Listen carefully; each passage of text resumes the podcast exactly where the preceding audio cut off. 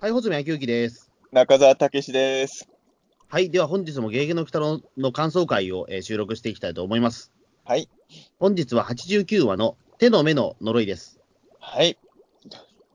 はい。いやー、コットン承知はもう言えないんだなと思ってね。まあ、今回出番なかったですからね、コットンさん。はい。うん。いなかったのかな？あの、ほら、さいあの最後っていうか、あの、手の目の手をさ、あー北郎の顔に入れられたときに、あの時にさ、俺も、えっ、と、結構ちゃん、あの、この回ね、俺3回一応見たんですけど、はい。あのーなんとなく、あの、一時停止して確認とかしてないんだけど、一旦木綿の姿が、あの時俺は見つけられなかったんですよ。塗り壁とか、砂かけ粉泣きはいたんだけど、あ、いなかったですか？いや、なんか俺はちょっとそれは、一旦モメンの存在ちょっとごめんなさい、忘れちゃってたんですけど、今言われるまで。ほ炎に弱いっていうね、先週やったばっかりだから、置いちゃったのかな？いや、ただ俺、俺も別にあの一時停止とかしたわけじゃないから、うん。あもしかすると単にあの視界に入ってなかっただけかもしれないですけどね。それはちょっとわかんないですけど、まあ、というわけでね、はあ。のまあ、お便りもいろいろ来てるんですけれど、あのもう、ロッキー鬼太郎がいつ終わるかっていうニュースも流れまして、え、そうなんですか？えー、知らなかったな、みたいな。えー、まさかそんなバカな。そんなわざそんなわざとらしい芝居 ちょっと、一回やってみたかった、それ。えーいや、いいんですけど、いや、そのわざとらしい鮮な反応欲しい芝居をねなと思って、今。ね そのわざとらしい芝居を前回の僕のコットン承知の後にやってほしかったんですよ。それができるんなら乗ってほしかったですよ、わざとらしい芝居で。ちょちょっとやってみたかったんです、今。えー や、あのーえっ、と、いつだっけニュース流れたのあの、あのー結構早めに、あのー正直、あのー本当かガセかわからないっていうか、あんまりその、なんていうんですかね、そのネットニュースサイトと言っていいのかどうかわかんないなところで流れてるのが、やっぱり視界には入っちゃったんですけれど、うん。その2日後ぐらいかな、もう普通にあの、いわゆるヤフーニュース的なところで流れて、ああ、本当だったんだってなったんですけれど、まあね、あの、ピータン通信の中でも、まあね、ぬらりひょん編が最終章っていうのは最初から発表されてたんだけど、俺らが残り半あと半年で終わりなのかって言ったら、いや、意外とその最終章が半年っていうのも、そう。うん。えーなくてもいいんじゃないかとかね、あもしくはあの、これはまあね、プロデューサーさん自身が、あくまでも2年目の最終章ですっていう発言をされてたっていう情報があったりとかもあったんで、うん。まああの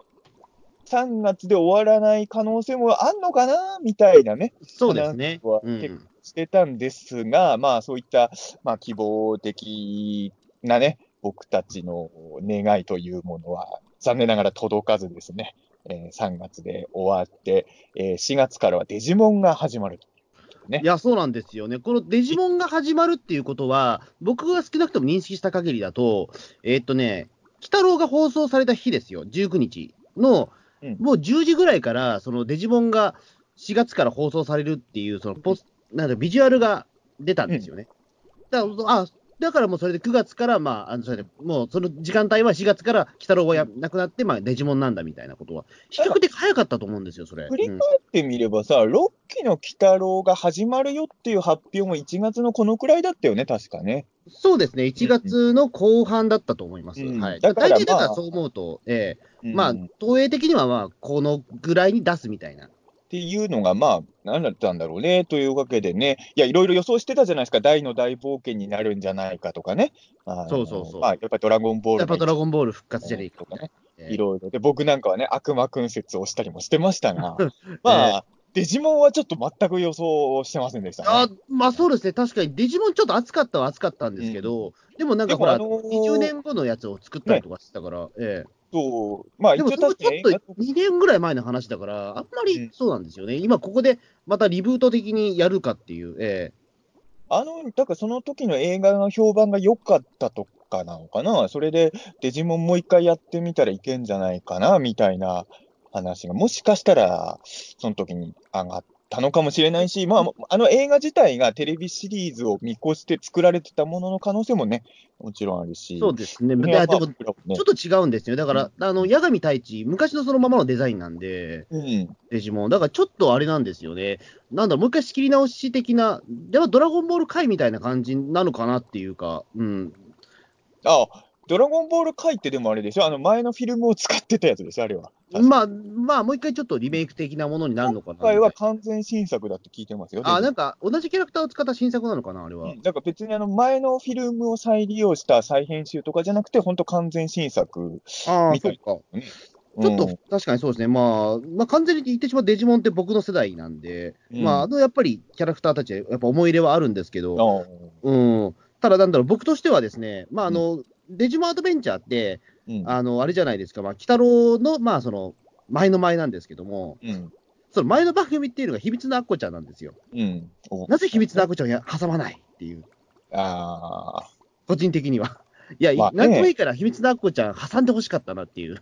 明らかにその僕、赤塚ファンとしてそれ、アッコちゃんはぶられた感がね、今ちょっとずしんと今ちょっとダメージを負ってるあのー。おそ松さんの頃はもしかしたら東映さんにもそういう考えがあったかもしれないですけど、その後のバカボンがあんまりね、伸びなかったから、無視されちゃったのかもしれないですね。いや、でも、いや、今からでも遅くないから、あの、アッコちゃんちょっと1話でもいいから挟んでほしいですっていう。1話 ,1 話挟むのは無理でしょ。いや、なんか何でもいい、ウェブでもいいから何でもいいから、アッコちゃんやってほしいんですよ、東映さんに今。まあね、まあ。いや、そうしないと、あの、アッコちゃんただ単に不人気作だったってことを認めることになってしまうので、俺ちょっと、あの、そのね、鬼太郎4期から、うん秘密のアッコちゃんのリメイク始まって、それでデジモンっていう、この黄金パターンは崩さないで言ってほしいんですよ。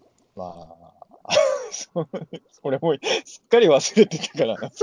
では、北郎のあとアッコちゃんだったね。そう、アッコちちゃんなんですよ。ええもうそれはもう、あのもう決まりなん運命なんですよ、それ。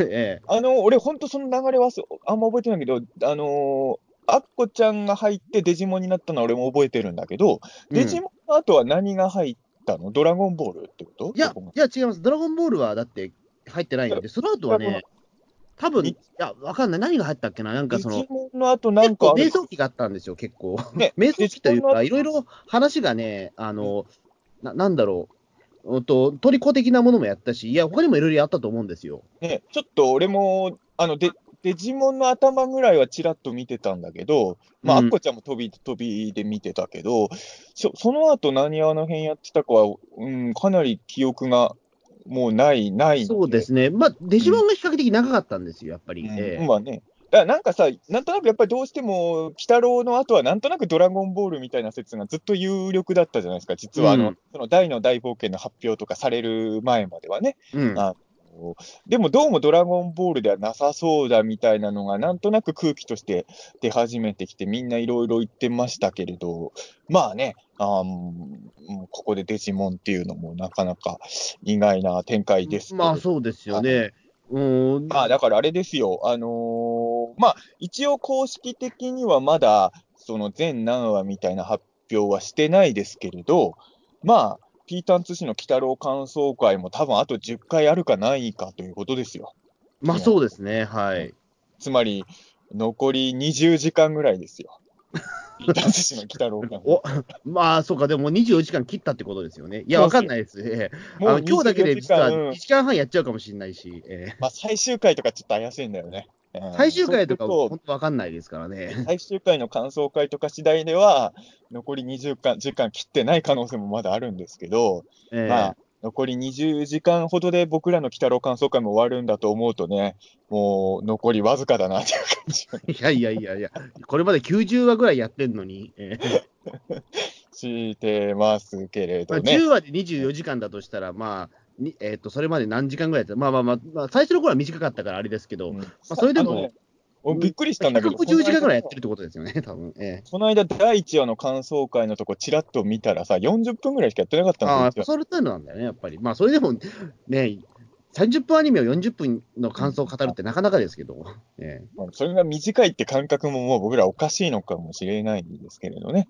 えうんもう最近はなんかもう、鬼太郎感想会が1時間以内で終わることはまずないと思ってますからね、僕らも最初からね。いや、そうなんですよね。ええいや、でも本当に、もう本当に残り10も多分ないでしょ？だから、まあ、今回89話ですから、一応その、えっ、と、噂によると97話で、まあ、うち、まあ、これで終了っていう形には。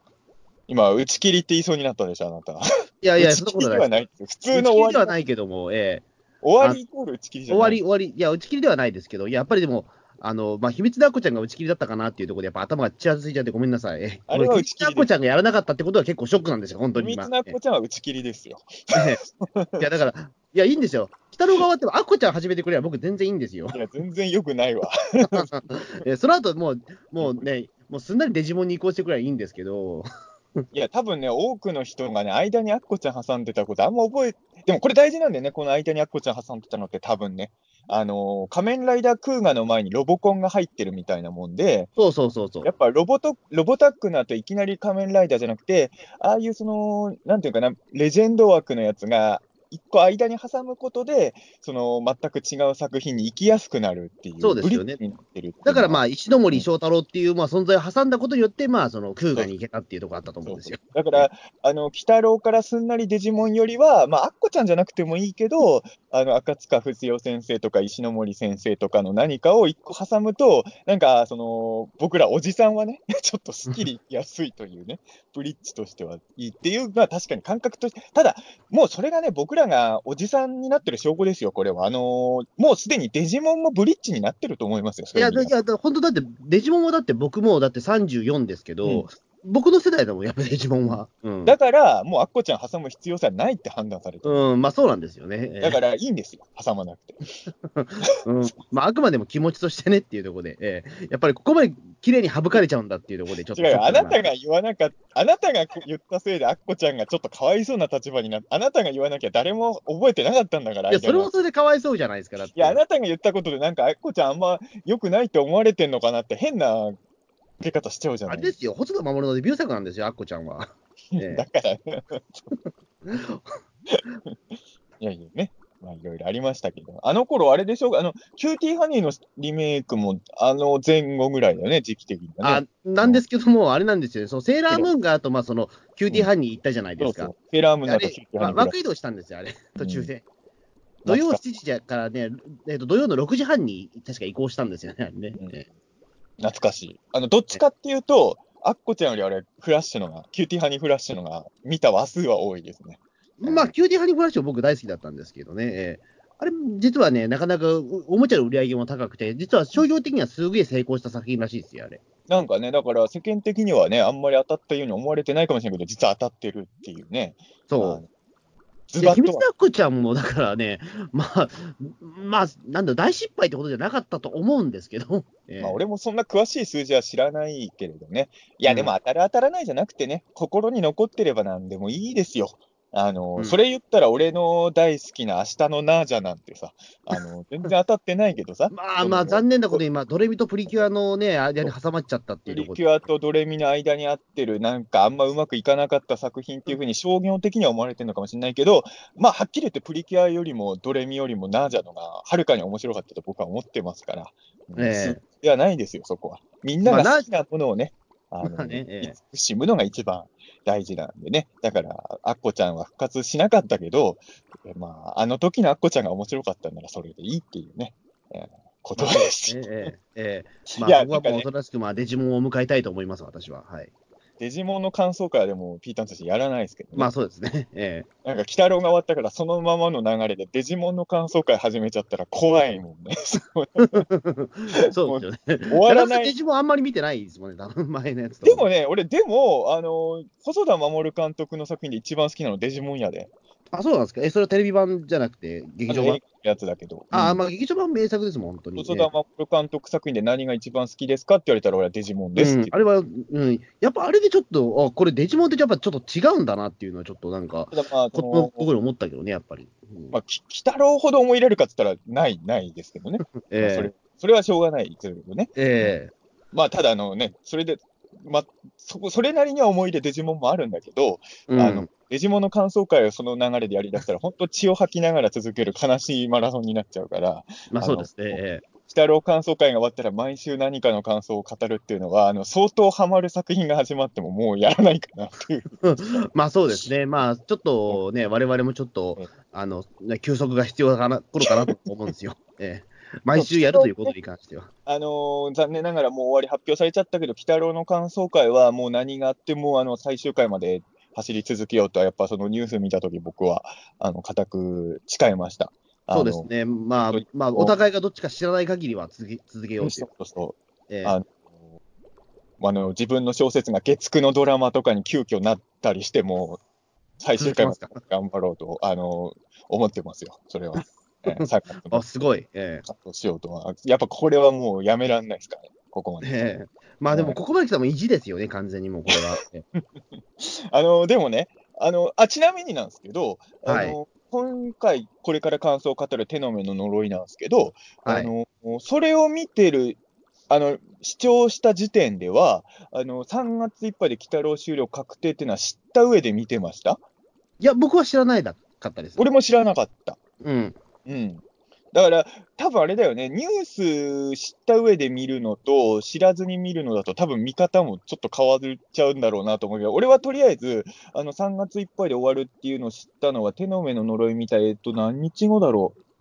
ちょっと、えっと、はっきりは言えないけど、ああのリアタイはしてなかったんですよ、今回ね。ああ俺、リアタイして、リアタイした。あ、リアタイした。あ、そう。じゃあ、じゃあ、やっぱり知らないままで最初見たっていう感じで。うん。発表がそもそもあの、ほら、公式にニュースになる前に、ちょっともう結構、本当っぽいっていう情報がちょっと流れちゃってたじゃないですか。あんまいいことじゃないんだけど。うん。それ俺いつ目にしたんだっけかな？ちょっと別に日記とかにいちいちそんなこと書いてないから覚えてないけど、まあ、少なくともこの回見る時点では、うんうん、あの3月完全終了確定っていうのは知らずに一応見てたんですけど、あのそういう意味で言うとね、俺ね、あのーまだ結構続くのかと思ったの、あの残り10回では終わんないのかなと思ったのがさ、あのーこの回のラストで、結局、その政府が、その妖怪対策、えっ、と、妖体法だっけ、はい、容体法です。はい。妖体法に対してみんな一旦やめるじゃないですか。そう、白紙にしちゃうんですよね、これね。うん。あの、ここで白紙にするっていうのはさ、あのー言ってしまえば、その、ここで白紙にしないと、もうずっとその方向で進んじゃうじゃないですか、物語が。うん、正直、あと、なんだろう、話的には3回ぐらいで終わっちゃう可能性すらあったわけですよね。だから最終局面に対する折りたたみになっちゃうのを、やっぱ、鬼太郎の、やっぱさ、オムニバス的な魅力っていうのは、まだいろいろスタッフさんもやりたいっていうことで、その、ほリもうリアルに考えたらさ、むしろ手の目がああいうことしたから、人間がもうよりそっちにエスカレートする方が普通だと思うんですよね。ビビってやめちゃうっていうのはなかなか えっとは思ったんだけど、あのただ、あの人間が一体妖体法を取り下げるっていうところを見たときに、あもしかしたら本当に3月で終わんないのかなって俺は思ったんだよ、実は。あのまだまだ続けようっていう気持ちをあのシーンで感じたんだけど、あのその後ニュース出たんで、ああ、やっぱ、えじゃあ残り10話ぐらいで、あのこの人間と妖怪の大戦争とヌラリヒョンの策略と、あ。そして、あのベアードの復活みたいなこともやり、やらなきゃっていう状況で、来週は鬼太郎アイドルになるんだなとかね、なかなかその いろんな感情が、大丈夫か？と思ったけど、そうですね、なんかちょっと頭パンクしそうになってるんですよね。あのこれ見終わった後、すごく頭パンクしそうになりましたけどね、やあのね、何なんだろう、これはと。シリアス界の後にちょっと、あのいわゆるギャグっていうか、ちょっとぶっ飛んだ回来るっていうのは、ロッキー・鬼太郎、毎回やってるはやってんだけどさ、この回のさ、あの鬼太郎の、お前の進む道は険しいぞみたいなことを言った後にさ、エンディング流れてる時にあの上のテロップでさ、この後鬼太郎がついにアイドルにみたいになるじゃん。なんかそのアイドルになるのが険しい道なのかなってちょっと一瞬思っちゃいますよね、あれ見るとね。まあそうですよね、まあね、ちょっと、うーん、もうやっぱりまあ、ね、お約束ではあるんですけど、やっぱり、どうどうなんだろうとは思ったけど、ね、だって先週はだってテラスハウスですよ、だって。まあ、いや、そう、だから本当にさ、いや、あの、ギャグ界とシリアス界の落差とか、そういう問題じゃなくてさ、先週は普通に一旦もめんが人間の女の子と付き合いたいっていう感じで、で、女の子もさ、あの、名前忘れちゃったけど、あの、に西住殿はさ、西住殿、あ、まー、ちゃんです。まあちゃんね、はい。西住殿はさ、あの、はい。はい、西住殿が、はい。西住殿はだってやっぱりあの、妖怪フェチの女の子だったわけじゃないですか。うん。それを先週見てさ、今週こんなに人間と妖怪に溝ができてるっていうのはさ、もう、なんかもう、まあ、そういう作品だって分かってるけど、すごいよね、やっぱね。うんいやー、だってやってることが全然違う。だって180度違うんだもん、言ってることが。うん えやっぱりまあ、まあもちろんその、なんだろうな、まあ何度も言ってるけど、シリーズ構成縛っちゃうことがいい作品もあるけど、鬼太郎はそうしない方が面白い作品っていうふうに、もうこれは革新犯的にやっぱりやってる。のは間違いなくて、で、まあ僕もだから先週の話も今週の話も面白かったし、今週こんだけのことやっといて、来週鬼太郎がアイドルになるっていうのはもう楽しみでしかないですけれど、うん。ただ、そういう意味で言うとさ、あのーやっぱり800矢抜きに一回日本はやられてたんだね、今週の回うん、一応、まあ、その総理の目線としては、まあそういうことですよね、やっぱりまあ、うん800段やれたことがやっぱりそのトラウマになってる総理っていうのは。ね、うんあの資料にもあったから、だから一回やっぱりこの世界はタヌキに日本支配されてんなとかね、うんちょっと冷静になって考えるとあれとは思うんだけど、やっぱまあ、なんかそういうところをなんか複合的に見るのがやっぱり鬼太郎の見方なんだろうなっていう感じですよね。あのまあ、毎週鳥獣が暴れてるのに鳥獣見たっていうと信じてもらえないみたいなね、そういううん楽しみ方をする作品なんだなと改めて。そうですね、だから俺、総理にはぜひね、あのビビーハウスに入ってもらいたいんですよ。ええね、そうそうそう。そうそうしたらどうなんだろうっていう、ちょっと、ええうんあのね、そう、あのね、この回だけ見ると、なんか総理がちょっと悪役っぽくえ描かれてるじゃないですか。えで別に総理が全サイドとは言わないけど、あのーちょっとやっぱり総理に同情目線になっちゃうのは、少なくとも総理は悪い妖怪、それも飛び抜けて悪い妖怪としかほとんど接点がないんですよ。えまあそうです、やっぱ800ヤーダ抜きと、まあ、キュービの狐っていう、うんあと黒坊主ね。プロポーズ、そうですよね。だから、はうんっきり言って、本当にもう大凶悪妖怪としか接点がないから、それは総理の立場からすれば、もう妖怪なんて滅ぼしちゃった方がいいぐらいになっちゃうのは、もうこう出会いの不幸なんですよ。で、呪うしかないですよね。うんまあうんうん、だからそこにいい妖怪がいるんだよってところで、まあ、ままず信じられないですからね。やっぱりね、そうなんだよ。だから、その、この話だけ見てね、なんか総理はひでえやつだみたいにね、思っちゃう人もいると思うんだけど、それはちょっとかわいそうかなっていうか、あのーやっぱり、鬼太郎もね、そのぬらりひょんとは違う目的で進んでるんなら、その政治家とかそういう人とかにもうちょっと接触取った方がいいですよね。ううん。だから本当にそうなの、穂積君が言った通りで、ネズミ男はだって総理と一応実は接触あるからさ、うん。あの総理をビビビハウスに招待してあげてさ、あの布と獣と子供と一緒に恋愛させてあげればよかったんですよ。いや、そうですようんね。そしたらちょっと多分妖怪感が多分ね、すぐ、あの、評価したと思うんですよ。ね一旦もめが熟女好きだったら両思いもね、あり得るしね。うんうんまあ、残念ながら多分熟熟女じゃな派じゃなさそう多なん分ね、先週の回見る限りだと、一旦もめってだってさ、何百年生きてるでしょ？うん。大ロリコン野郎ですよね。先週の回見る限りだと。うん。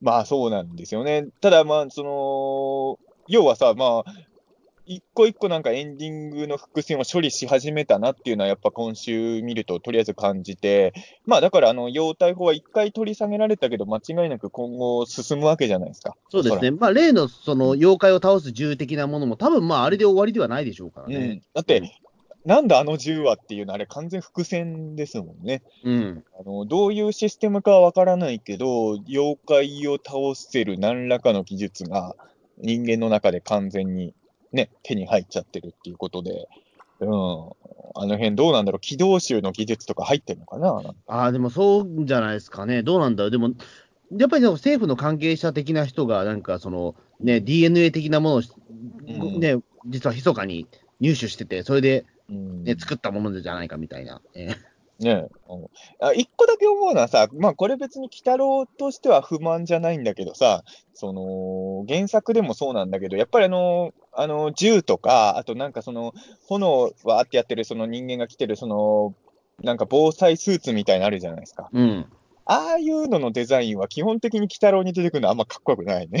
ちょっとやっぱりね、あ昭和の漫画なんだなって感じしちゃいますよね。そうそうあの SF 系も俺好きだから思うんだけど、銃のデザインとかもっとかっこいいよくてもいいのになとも思うんだけど、ただ、ちょっとああいうメカ的なもんに関して言うと、若干ダサくなっちゃうところも鬼太郎っぽくていいのかなとも思って、うん、なんかね、あの鬼太郎って実は宇宙人と戦ったりもするじゃないですか、原作だと。でも円盤とかもそうだけど、ああいうメカって、そのいわゆるかっこいいメカにはあんまならないから。あの、そうですよ。水木先生の書く UFO とか宇宙人って全く愛嬌がないんですよね、なんか。あ、うんそう。でも宇宙人は愛嬌あるんじゃないの？あんま俺ね、か、かっこよさも可愛さも感じないんですよね。水木先生の宇宙人ってあんまり。でもほら、あの、水木しげる伝だっけ？みえ水木しげる伝じゃないか、神秘家、で水木先生の自伝系のどれかでさ、水木先生の守護霊の一人は火星人になったじゃないですか。ああ、なんかあった気がする。あれは、あでもあれはまあ良かったかな。うんどれだっけ？どのま、水木先生の守護霊って今、のんのんバーと火星人なんだよね。あと、もう一人だっけ？あれ、どういうことなの？と思って。いや、多分水木先生も多分、あーまあまあまあ、まず、まあもう、お亡くなりになってるからあれだけど、覚えてらっしゃらないとは思うんですよ、多分今。あの、いやいやいやね、イタコの力を使って、その、あれ何ですかって聞いたところで多分何も覚えてないと思うんですよ。ええあれはいいよね。水木先生のバッグに宇宙人の魂がついてるっていうのは、俺はちょっと感動を、のんのんバーと宇宙人がついてるっていうのはちょっと感動しますよね。うん。だから、み俺、水木しげる先生の宇宙人で一番好きなのはあれだな。うん、そう思いますけどね。いや、でも本当に、なんかもう最終局面の、だ多分さっき穂積君が言ったように、あのー俺、そういう意味でと心配してないのは、残り10話ぐらいでこれ話を本当に完結させられるんだろうかって思ってる人もいると思うんですけど、多分その長編としてやるべきストーリーっていうのは、ほまあ、本気で終わらせようと思ったら、多分3、4話あれば描けるんだと思うんですよ、おそらく。まあ、まあ、若干、掛け話にあったかもしれないけあど、なんていうか、起承転結における、起承まではこれできてると思うんですよ、このこのうん1本だけで、実は。うんうん、あとはその点と結だけで、あの、やれば、全然回収できるはような気がしますけどね。うんある程度ここですごく、まあ、ななんていうか、そのね、前前回のその、ね、テラスハウスから一転して、まあ、ここまで重い話を持ってきたっていうことで、あのこの話自体でもそのテーマしかやってないので言ってしまうと。うんうんそうね。で、まあ、この話でもう本当に、まあ、人間側と妖怪側の動きも描いたし、まあ、最終局戦における準備はもうできたのかなっていう、あとはここにベアードをどう絡ませるかぐらいかな。あーでもどうなんだ、もしかしたら本当、ベアード出ない可能性もちょっとであるかなと思ったんですよね。あのね、俺は、まあ、復活させる可能性の方が高いとは思うんだけど、復活させることに失敗しちゃう可能性もやっぱあり得るかなっていうのも確かにその、あのなんていうのかな、すごくだから今、そのね、えーとテロがその殺されたことによって、今、妖怪の、日本妖怪の士気が上がってるから、うん。そこで西洋妖怪まで入ってくると、どうなんだろうっていうかね、うん、でも入ってはくるでしょ、あの入ってはくると思うけど、うん、だから、今までは、まあ、ベアード復活が一番無難というか、あり得ると思ってたんだけど、もしかすると復活させようとしてる西洋妖怪の足元をヌラリヒョンがなんか狙ってくる可能性もあるのかなとはちょっと。うんそうすると、まあ、ちょっと3、4はじゃ足んないのかな、どうなんだろう。うんでも多分、七子編のラストの方とか、その辺、あとはまあ、キュービの狐会の前後編とか見ると、6期のスタッフさんは少なくとも3、4は使えるんなら、今ある伏線を消化できる話は作れると思うんですよ。うん、よまあ、さ4はあればできるかなとは思うんです。そのベアードも含めてね。あと、残りね、8話だけど、えーだから、残り8話のうち4話ぐらいはまだオムニバス系のエピソード、まあ、アイドルになってもいいのか、じゃあ。アイドル会をやった後も、残り3話ぐらいはまだね、猶猶予があるんで、そこであの、ロクロマラとかも出せるかもしれない。まあ、そうですね。うんまだ、まだチャンスは。いや、まだチャンスありますね。さ終了発表されたら原作ファンはあの話とあの話はやってほしいって絶対出てくるじゃないですか。うんいやーでもな、残り8話になって、この最終決戦でやんなきゃいけないこといっぱいあること考えると、大怪獣とか、もう諦めるしかいないなやー、大怪獣はちょっと、スケール的にもやっぱり前後編じゃないと無理だし、カロリー高そうな話はもう諦めた方がいいのかな、原作の。うーん。うーんね、大会。いや、まあ、やるかもしんないけど、ちょっと、あの、1話単発系の話はまだチャンス捨てらずに入れるけど、長編系の話はちょっと、ちょっともう無理かな。難しいかもね、入り込んでくるのはこうなってくると。うんうんうん。まあね、なかなかまだまだやっぱ見たい話はいっぱいありますけれど、一体何がね、今後チョイスうんね、わかんないですけどまあ、ねそ。れこそ次は、まあ、アイドル界ってのは誰が予想できんだっていう話ですけど、それこそ、ね。大体、ロッキーの来たるアイドル界2度目だからね、言ってしまう。うん、意外とね、そうなんですよね。まあ、東小僧会もあれ完全アイドル界だったから、うん。だからアイドル好きなんじゃないかと思って、まあ、ロッキー・キタロスタクの中にアイドルファンがいるのかなっていうね。えーまあ、それはよく考えたらね、いきなり招きけちゃんにエンディング歌ってもらってますしね、よく考えたら。うんどうなんだろう、鬼太郎がアイドルになるっていうから、ちょっと、ちょっと違うのかもしれないけど。まあ、どういう路線、鬼太郎アイドルってのはあれなの？どっちかというとジャニーズ系路線なの？いや、ちょっとわかんないですね、あの感じだと。もまた女装するのかな？どう、どううなのん？ちょっとわからないですけどね。ちょっとまあ来週の話、だいたいサザエ鬼でね、アイドルっていうのがちょっと読めない。ちょっと読めないとこですね。うん、どういう、まあ完全にその予告編が不可視だったりする可能性もあるし、めっちゃ重い話かもしれないし。えまあね、もしかしたら今週の話の後、すごい引き継いでるかもしれないよね。妖え体法とか。そうそうそう。ええ それはまだ素敵で、鬼太郎がアイドルになる理由もさ、人間と妖怪の橋渡しになるためかもしれない。あ、そしたらすごくちょっと重い話になりますよね。一気に。あの、やっぱりアイドルってそういう役割あるからね、リアルな世界でもね。まあやっぱそうですね。まあそのね、満州のリコーランしかりみたいな、うん、ちょっと政治利用されるアイドルっていますからね、やっぱり。もしかすると今週の後引き継いで、来週もヌラリヒョンとか総理とか出る回かもしれないですよね。え実は。ええうん、まあ、その可能性はほぼないと思うけど、まあ、ゼロではないですよね。うん、いや、なんかでも本当に、なんだろうな、その、こういう、なんかデビルマンみたいな方向に、やっぱり行く、今週さ、俺やっぱ思ったのはね、あの、意外だったのは、さ後半マナ出てくるじゃないですか。うん。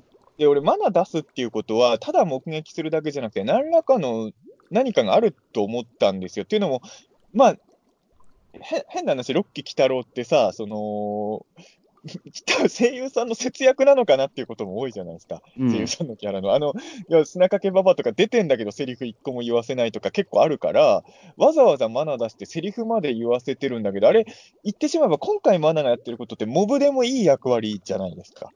まあそうですね。まあ、ん何が起こってんのっていうぐらいでしたから。ええだから多分この事件をマナが目撃したこと自体が今後重要な、やっぱ歴史的な瞬間だったんだろうね、これ。そうですね。ううんんこれが直接本当に。何があったかはマナは理解してないにしても、これをマナが見てるっていうことが重要なんだと思うんですよね。多分最終局面において、あの時のあれがそれだったんだっていうところになんかマナが絡んでくるのかなとは、あれ、やっぱ調布だったってことですね。じゃあ手の目が潜伏してたの、多分。まあ、マナが遠く遊びに行ってたのかもしれないけど、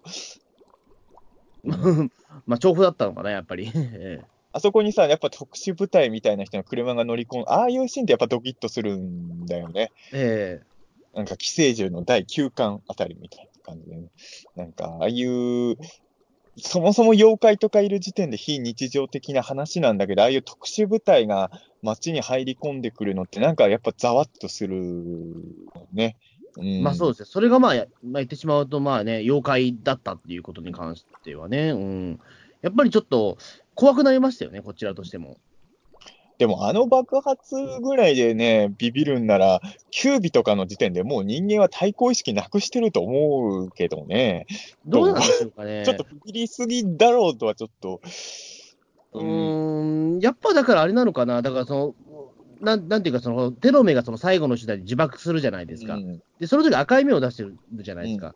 で、その時ヌラリヒョンが赤い目玉、その次のシーンでヌラリヒョンが赤い目玉持ってるってことは、あれ爆弾なんでしょうね、多分。そうなんですよね。だからあれは多分、うんヌラリヒョンがいざという時は、これを使いなさいってあげてたんでしょうね、きっとね。そうそう、だから自爆用の爆弾として、そのね、テテロメに渡したものが爆発したっていう、それが、まあ、まあ言ってしまうと怖かったんじゃないですか、やっぱりその自爆テロも辞さないみたいな。ええいや、まあそうだけどさ、うん。いや、だからまあ、いや、だからやっぱ最後ね、あのービビってみんながやっぱ妖体砲から逃げたっていうのは、ちょっと不自然かなとは、やっぱ正直思っちゃったんですけど。うんまあ、なんでしょうかね。だから、まあ、ビビった以外もなんか理由はありそうな気しますけどね、あれ。あ裏でヌラリヒョンが動いてたのかな？うーん。どうなんですかね。まあ、いろいろなんかありそうですけど、なんかただ単にビビったっていうだけ、だって言ってしまうと、それまでテロメの呪いによって3人死んでるわけですから。うんでもそれでもやっぱり、計画は、あの、頓挫しなかったわけですからね。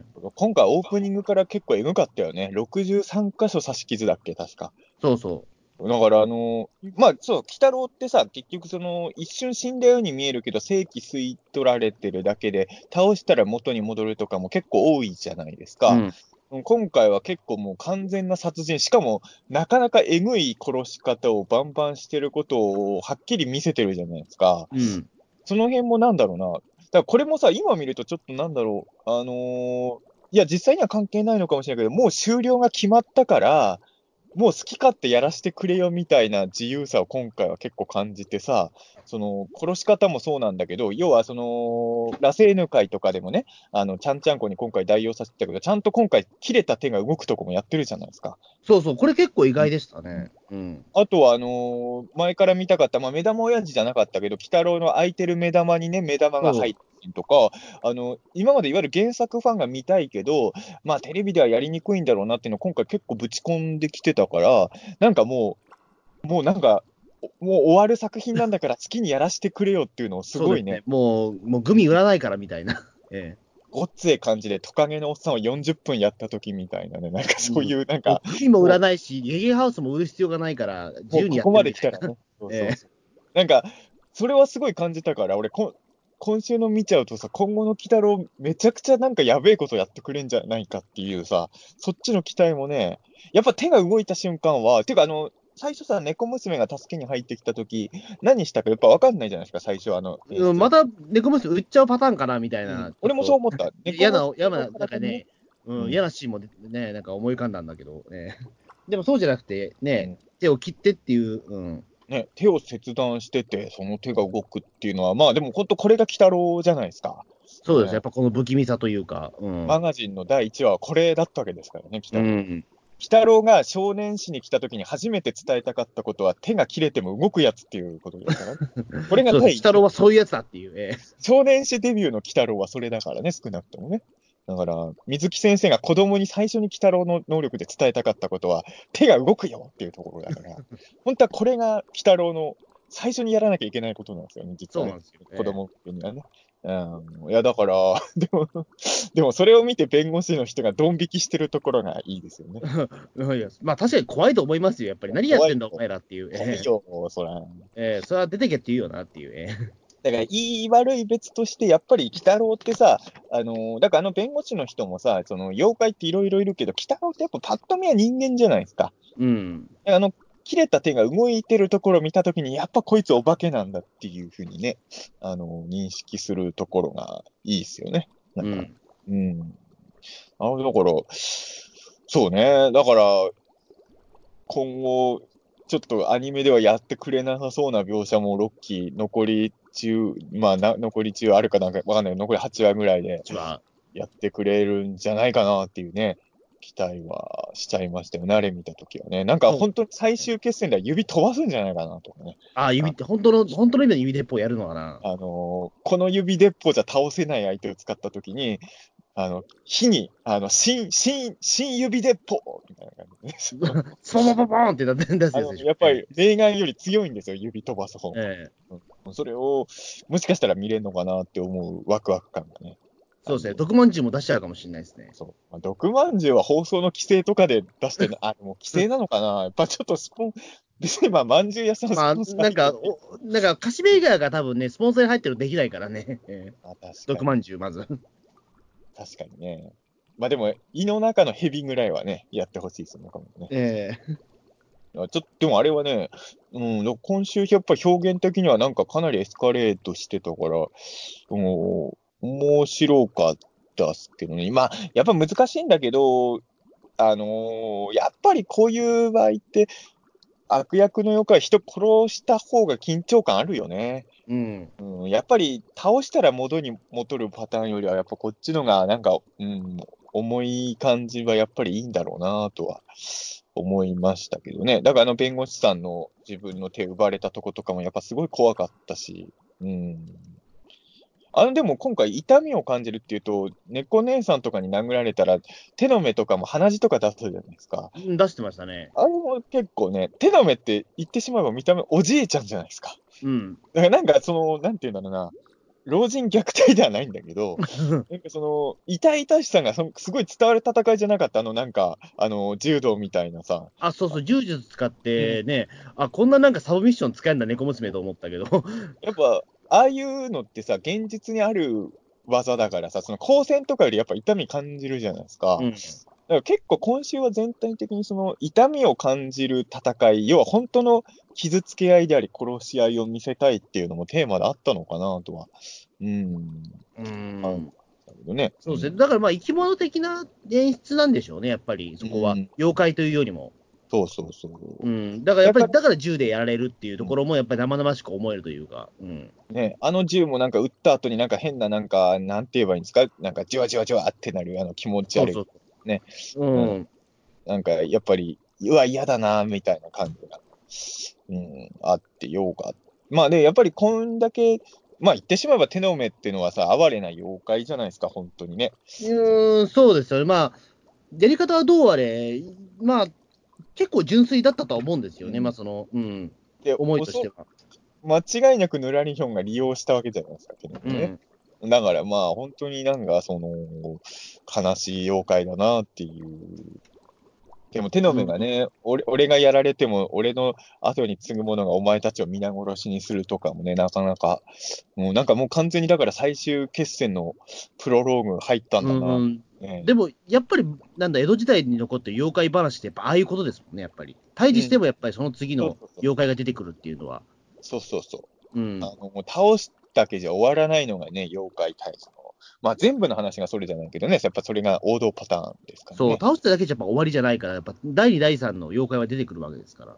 うんだからね、あのー来週も楽しみだし、あの、鬼太郎の楽しさはオムニバス的な魅力だと本当思ってんだけど、やっぱ、あのー今週の話見ちゃうと、なんかこのノリ、やっぱちょっとテンションがそっちに行っちゃうじゃないですか。ええもう一話ぐらい、ぬらりひょん編の話を見せてもらってからアイドル見たかったなとかちょっと思います。うん、あの、ね土転びの後は猫仙人があったじゃないですか、やっぱり。うん。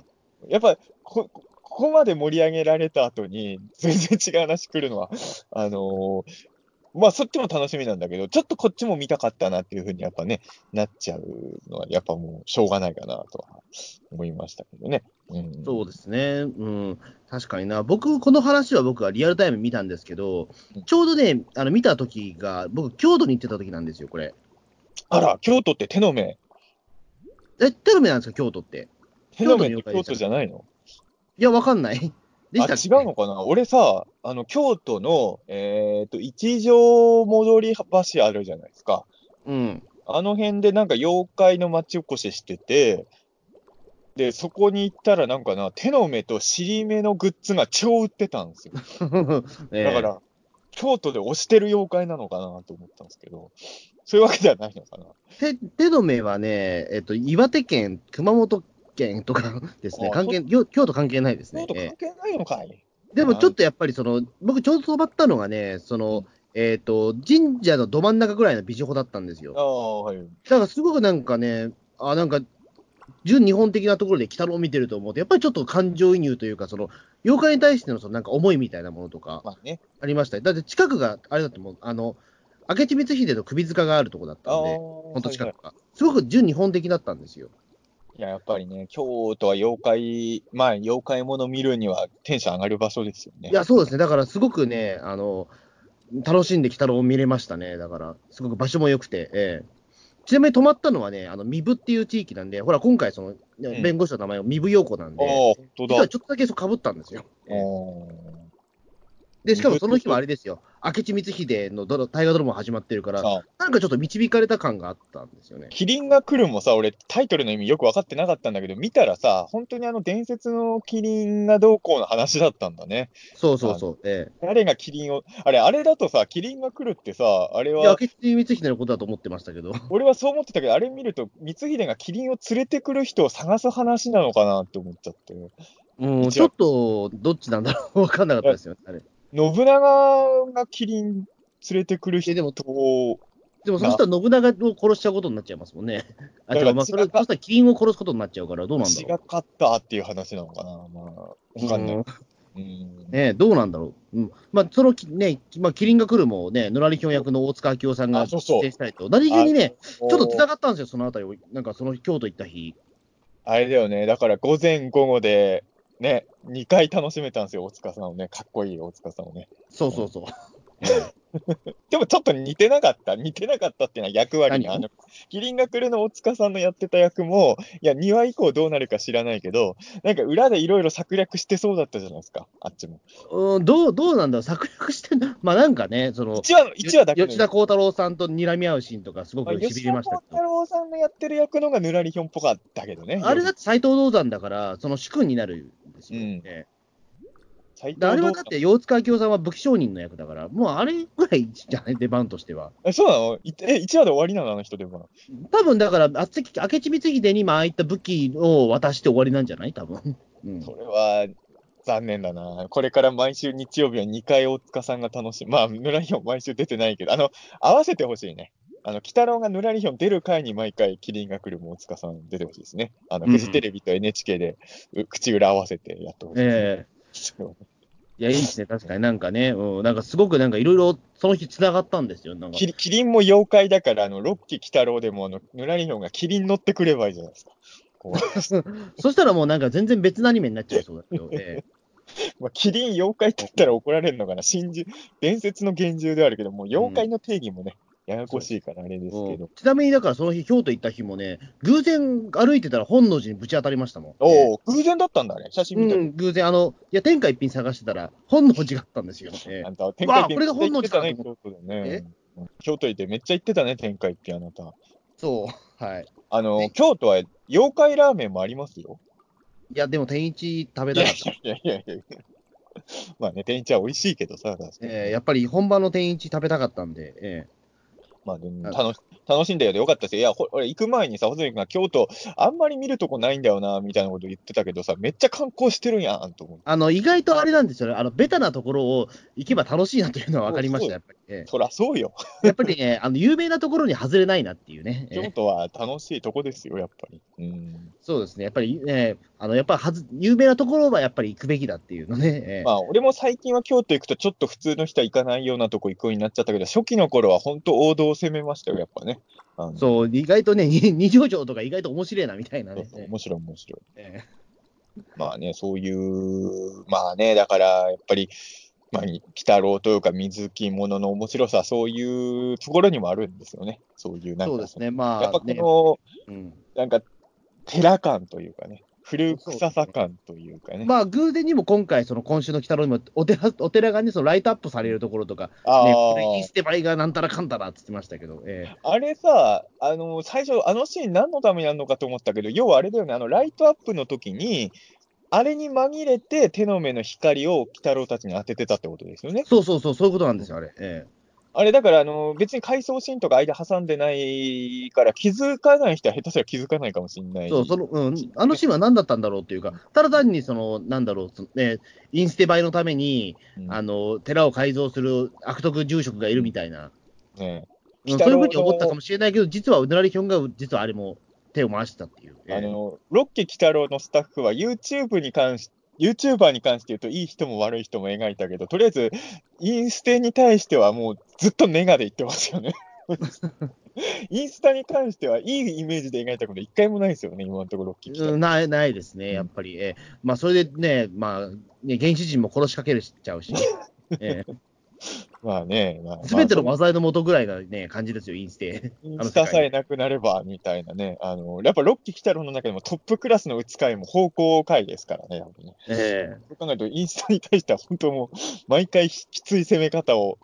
あと、でもまああれだよね、お坊さんもさ、あのーだ難しいところでさ、あのーまあ俺の、俺のばあちゃんはもうね、もうな結構前、もう10年ぐらい前に亡くなってるけど、最近俺の友達のお、あのおばあちゃんが亡くなりまして、えはい。えーやっぱりあのー、戒名とかね、一番いいの欲しいとか、やっぱ言う世代もあるじゃないですか。まあそうですよね。やっぱり、まあ、いやっぱり戒名って一生もんというか、もう未来永久に残るもんだから。うん。でもど、え、細見君は高い戒名欲しいですか？うん、どうだろう。いや、あんま考えてないですね。別に、戒名とかあんまわかんない。俺、戒名わかんないんですよ。だから別にうんね、本名でいいと思うんですけど、別に。ええやっぱ、いい戒名の方がなんかあの世であるんですか？しあの、教えてなんとか、なんとか医師みたいなやつですよね。あれはなんかど、どういうことなの？俺、実はそこ本当全然わかんなくて、いい戒名だと、あの世でなんかいい扱い受けるってことなの？いや、こんだけ立派な人だったよっていうことの証明ですよね要はあれで。しょ現世の人用なんでしょ戒名ってこそう、うん。で、それが墓に刻まれるから、これだけ立派な人だったんだよっていうことで、まあ、その戒名みたいなものが、まあ、残るみたいな。と。でも今の人はわ、あんま、ねわかん、昔は多分戒名でそれがすごいみんなに伝わったんだろうけど。そう、だからなんかその、漫画家さんとかだと、なんかその、ま、ま、万の字を途中で入れたりとかっていうことがよくやってたんですよね。立派な漫画家さんとかだったら、正直、戒名より本名のがもう格上になっちゃうじゃないですか。い偉大さを伝えるも。やっぱ俺も作家だから、戒名よりも中澤武の名前のが世間に響くものに頑張りたいなってやっぱ思うので。じゃあ、キモイマン中澤で、いやいやいやいやキモイマン中澤医師で、じゃあ、それで。なんでキモいはだったら初恋芸人のがいいわ。初恋キモイマン中澤医師で。やだよ、初恋キモいマンって一番キモいわ、そんなこと。うん、いやいやいや、まあもう、初恋芸人よりもキモいマンよりも今後当たる作品を作りってですね。ねこういう。今ここで死んだら、本当初恋キモイマン中澤医師になっちゃうんで。いやいやいや。もう本当にね、なんか、その、でも、戒名とかってね、いや、もちろん全全部が金儲けのためにやってるとは言わないけど、えまあ確かに、なんかね、あの俺も同級生でお坊さんになった人もいるから、ええやっぱりあのいろいろ話も聞くんですよ。えーまあ、やっぱ俺でやっぱ気持ちとして複雑だったのはさ、お坊さん、い今でもお坊さんに対しては僕は基本的にはありがたみを感じてるんですけど、あの、やっぱ同級生がお坊さんになった時のなんていうか、がっかり感っていうのはありますよね。がっかり感ってなどういうことですか？いや、だって同級生だから、うんそいつにありがたみ感じたことないじゃないですか。ああ、そういうことか。ああ、なるほどね。こいつでもお坊さんになるんだっつって、その、俺の同級生に会った時に、そいつに手合わせたくならないじゃないですか、気持ち。まあそうだよね。まあ地元の寺を継いだときに、そうだよね。確かに。お うん、確かになんか、だから、ええなる拝みたくはなくなりますよね。うんなるべくお坊さんは面識とかあんまりない人であってほしいというか、あのーよく知ってる人がお坊さんになっても、なんかありがたみを感じにくいじゃないですか。うん。穂積君がお坊さんになったら、俺すぐ卵ぶつけるからね。いやいや、それはそれであれですよ。ええ この問題があるじゃこの、このインチキ坊主めみたいにすぐ生卵ぶつけてやるからね、穂積君が坊主になったらね。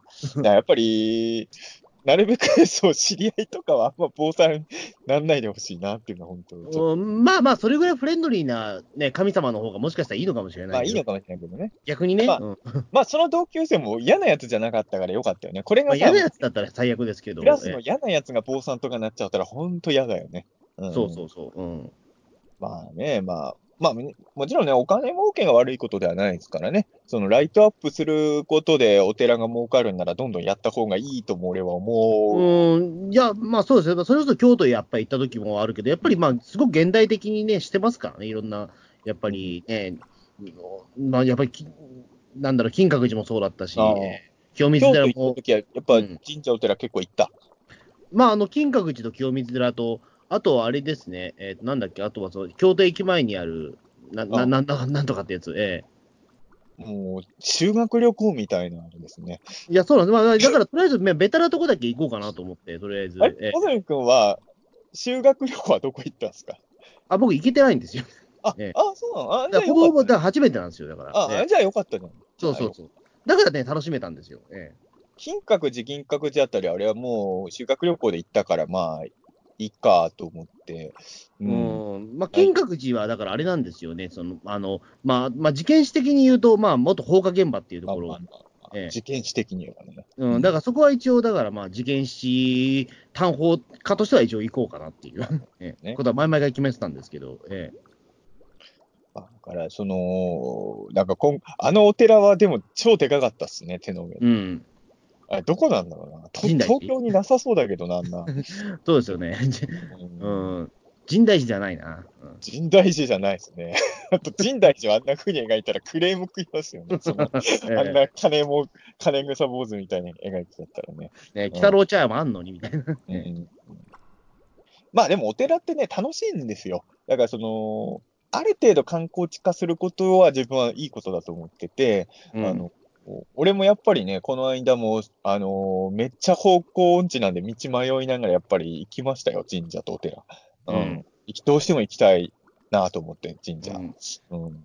あ、あと俺、生命神社行ったわ、生命神社。ああ、生命神社楽しいよね。あのー本当になんか、笑っちゃうぐらい、なんかごぼう製のだらけなんですね、周りがね。えいや、でも笑わなくてもいいじゃないですか。いや、でも、ここまで露骨かと思ったけど、生命神社。ええそれ、やっぱそれは俺、生命神社実は3回ぐらい行ったことあるのよ。まあ、面白いですよね、やっぱやっぱね、あのー割とね、1回行けばいいかってなるところが多いんだけど、生命神社はね、なんか京都行って、比較的近くまで行ったら、あ、もう一回行ってみようかなって思わせる魅力がありますよね。あそこうは。ん、うん、面白い。あのインパクトがすごいんですよね、やっぱりね。ええあと、うん一応ね、売店に水木先生の漫画も売ってるしね。そうそうそうそう。ええああの売店の力の入れ方がすごいんですよ、あそこ。ええ水木先生の漫画が買える神社はなかなか、だって札天神社ですら水木先生の漫画売ってないから。いや、そうそう売るべきだろ。今思ったけど、札天神社って水木先生の漫画売った方がよくない？うん、まあ、売ったらね、確実に買う人いますもんね。売るべきだね。生命神社で売ってんだから、水木先生の漫画、札天神社は。いや、やっぱさ、3月で鬼太郎終わっちゃうと、調布の鬼太郎推しはちょっと弱くなっちゃうのかな。うん、まあ、だとは思いますけどね、やっぱり、どうしてもそこで一回と、まあ、止まってしまうって言い方もあんま良くないけど、止まってしまうので、あの、ウルトラマンみたいに列伝やってほしいな。鬼太郎列伝。鬼太郎列伝、あの、1期から6期までの話を、あの、ランダムでやって、あの、頭とエンディングだけ解説してくれるっていうね、キャラクターが。鬼太郎クロニクル。まあ、なんか、ミニ番組的なもの、ウルトラファイト的なものをやるといいんですよ、なんか、ええ、ゲゲゲファイトみたいなのをやればいいと思うんですよ。でも、鬼太郎戦闘シーンだけ見させられてもな。とは思うけどな。ウルトラマンは戦闘シーンだけ見るのも、まあ、それはそれでちょっとありかなと思うんだけど、鬼太郎のバトルシーンだけまとめた番組やられても、そんな楽しくない。うん多分そんな、うんうん面白くはないと思いますね。うんまあ、妖怪図鑑的なね、あのー毎朝、朝にね、一体ずつ妖怪を解説する鬼太郎の帯番組みたいのとかはやってもいいかなとね、ちょっと思いますけどね。うん。そうですね、まあちょっとね、まあ残り2ヶ月、どうね、ちょっと、まあ調布も今が盛り上げ時だとは思うので、俺もやっぱ調布市民だから、ちょっと今後がなんかいろいろ気になるというか、そあそれこそだから今年のゲゲゲ期とかね、その、なんか去年とかと比べて明らかにゲゲゲ期パワー入ってないな、みたいなことにはなならないでほしいな、という。そうですね、やっぱりあのね、えっ、と、その、じ鬼太郎のその上映会もやっぱどんどんスケールアップもしてますから、そうね。ちょっとこの流れはね、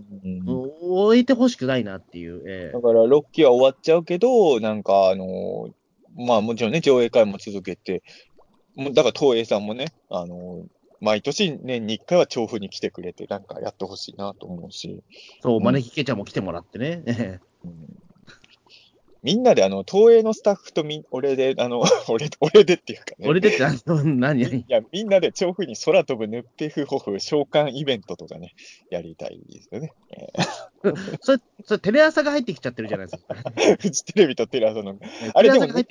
その場合はヌッペフホフじゃなくて、ヌッペッポーでやった方がね、多分いいんですけど、ヌッペフホフは妖怪ウォッチ基準のメニューなんですかっていうと、そうそう、そっちまあ別にはテレ東も入ってきちゃってる。うんええそう全部、全部くる組めるんですよ。テレ朝フジテレビ、テレ東で組んで、あの、調布で空飛ぶヌッペフホフ召喚イベント。それで MC はビートたけしさんでね。一番あの、鬼太郎がね、要素がなくなっていますよね。それね、ええ調布以外が。最後は竹本涼さんが、あの、一万テレ朝だよ。一万機 UFO が調布に来ますって言って終わるから。テレ朝だよ、かただ単に。ただ単にそれはね、症状現象スペシャルのね、あの、竹本さんがやりたがってたバージョンじゃないか、それ、ただ単に。のイベントの話をしてたはずだったのに。うんただ単にもう、それは竹本さんのその妄想の話になってきてるから。そうか。いや、でもね、そ本当にそれは思います。あの、それは思いますヌッペフホフの話じゃなくて、あの、調布の鬼太郎の盛り上げが、あの、落ち着くんじゃなくて、まあ、お鬼太郎自体は終わるけど、なんか盛り上げは、どんどんどんどん、むしろ大きくしてほしいなっていう気持ちにやっぱね、なる。アニメがない時こそ盛り上げてほしいなっていうのがうん。まあ、そもそも俺が調布来た時点では鬼太郎アニメやってなかったけどね、まあ、やっぱり、まだ水木先生はご存命だった頃だし。えまあまあね、そうそう。まあなんか本当に、今 NHK はちょうどゲゲゲの女房の再放送もしてますけど、えうん。なんか、なんかね、まあ、最悪フジテレビさんじゃなくてもいいから、ちょっと水着物はなんか、えーずっとやっててほしいなっていうのはね。そうですね。やっぱり今やね、やっぱ再評価もされてるはずですので、うん。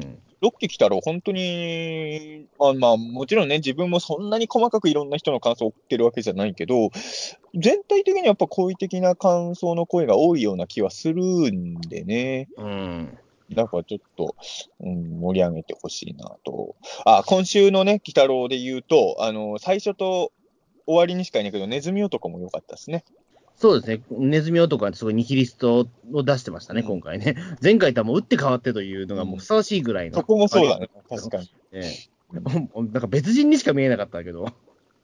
や、だからさ、あの、出番的にはそんな多くないんだけど、あの、マナーはね、正直本当今回は伏線かなんかと思わないと、本当ただのモブと同じ扱いなんだけど、ネズミ男も最初さ、わざわざお便り、お便りっていうか、お手紙持ってくるじゃないですか。うんだから一緒に事件現場行くのかと思ったら結局ついてこないから、あれ？と思ったんだけど、あのオチを言わせるために、今回ネズミ男は、あの、ちゃんと声優さんを使おうって判断になったんですね。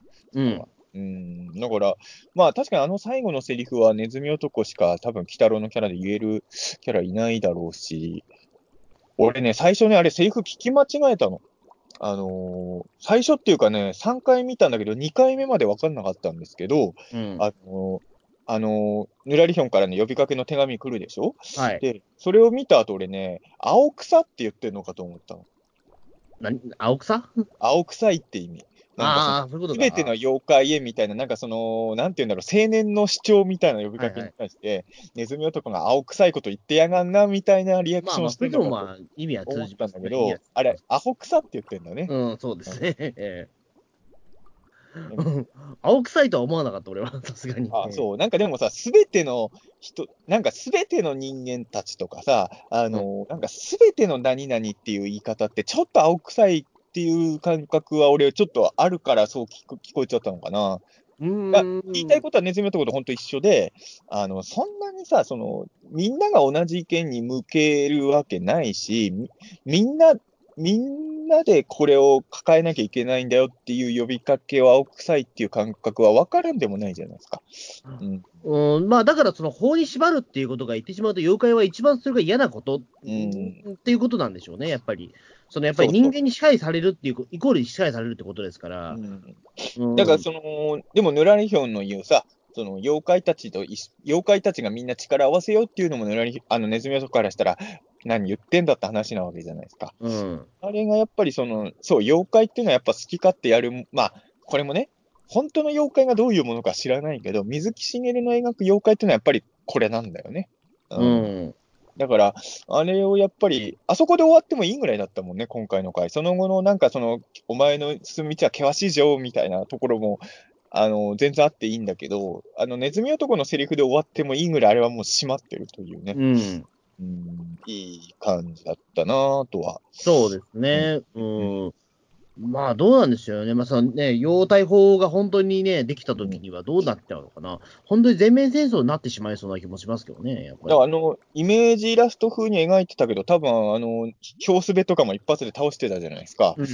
おそらく人間のい、どっからその技術が作られたか知らないけど、今あの総理がやろうとしてる技術が進めば、まあ結構妖怪をバンバン倒せるように人間なるんだろうね。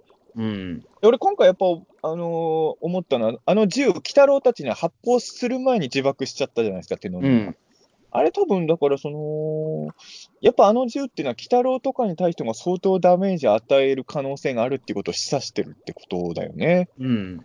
うん、だから、そうなってくると確かに今後の局面がどう、で、ヌラリヒョンが本当、どこまで総理側の動きに関与してるのか、ね。うん。うん。わからないので、なんか結構、そこはやっぱ気になるところかなとは思いましたけどね。うん。うん。あとは、もう一キャラクターを思ったのは、い今あの前、前も何回か思ったことあるんだけどさ、別に表情作れるキャラじゃないんだけど、目玉親父ってさ、シチュエーションによる、よっては、鬼太郎よりすごい怖く見えるときあるね。えあの、め目玉親父自体はし、しあの、表情とか作れないから、何も変わんないんだけどさ、その、たまにすごく怖く見えるときあるよ、あのキャラね。うんまあねな、なんでしょうね、あの凄みというか、なんというか。うん、今週もだから身分用弁護士がさ、隠してたじゃないですか、最初。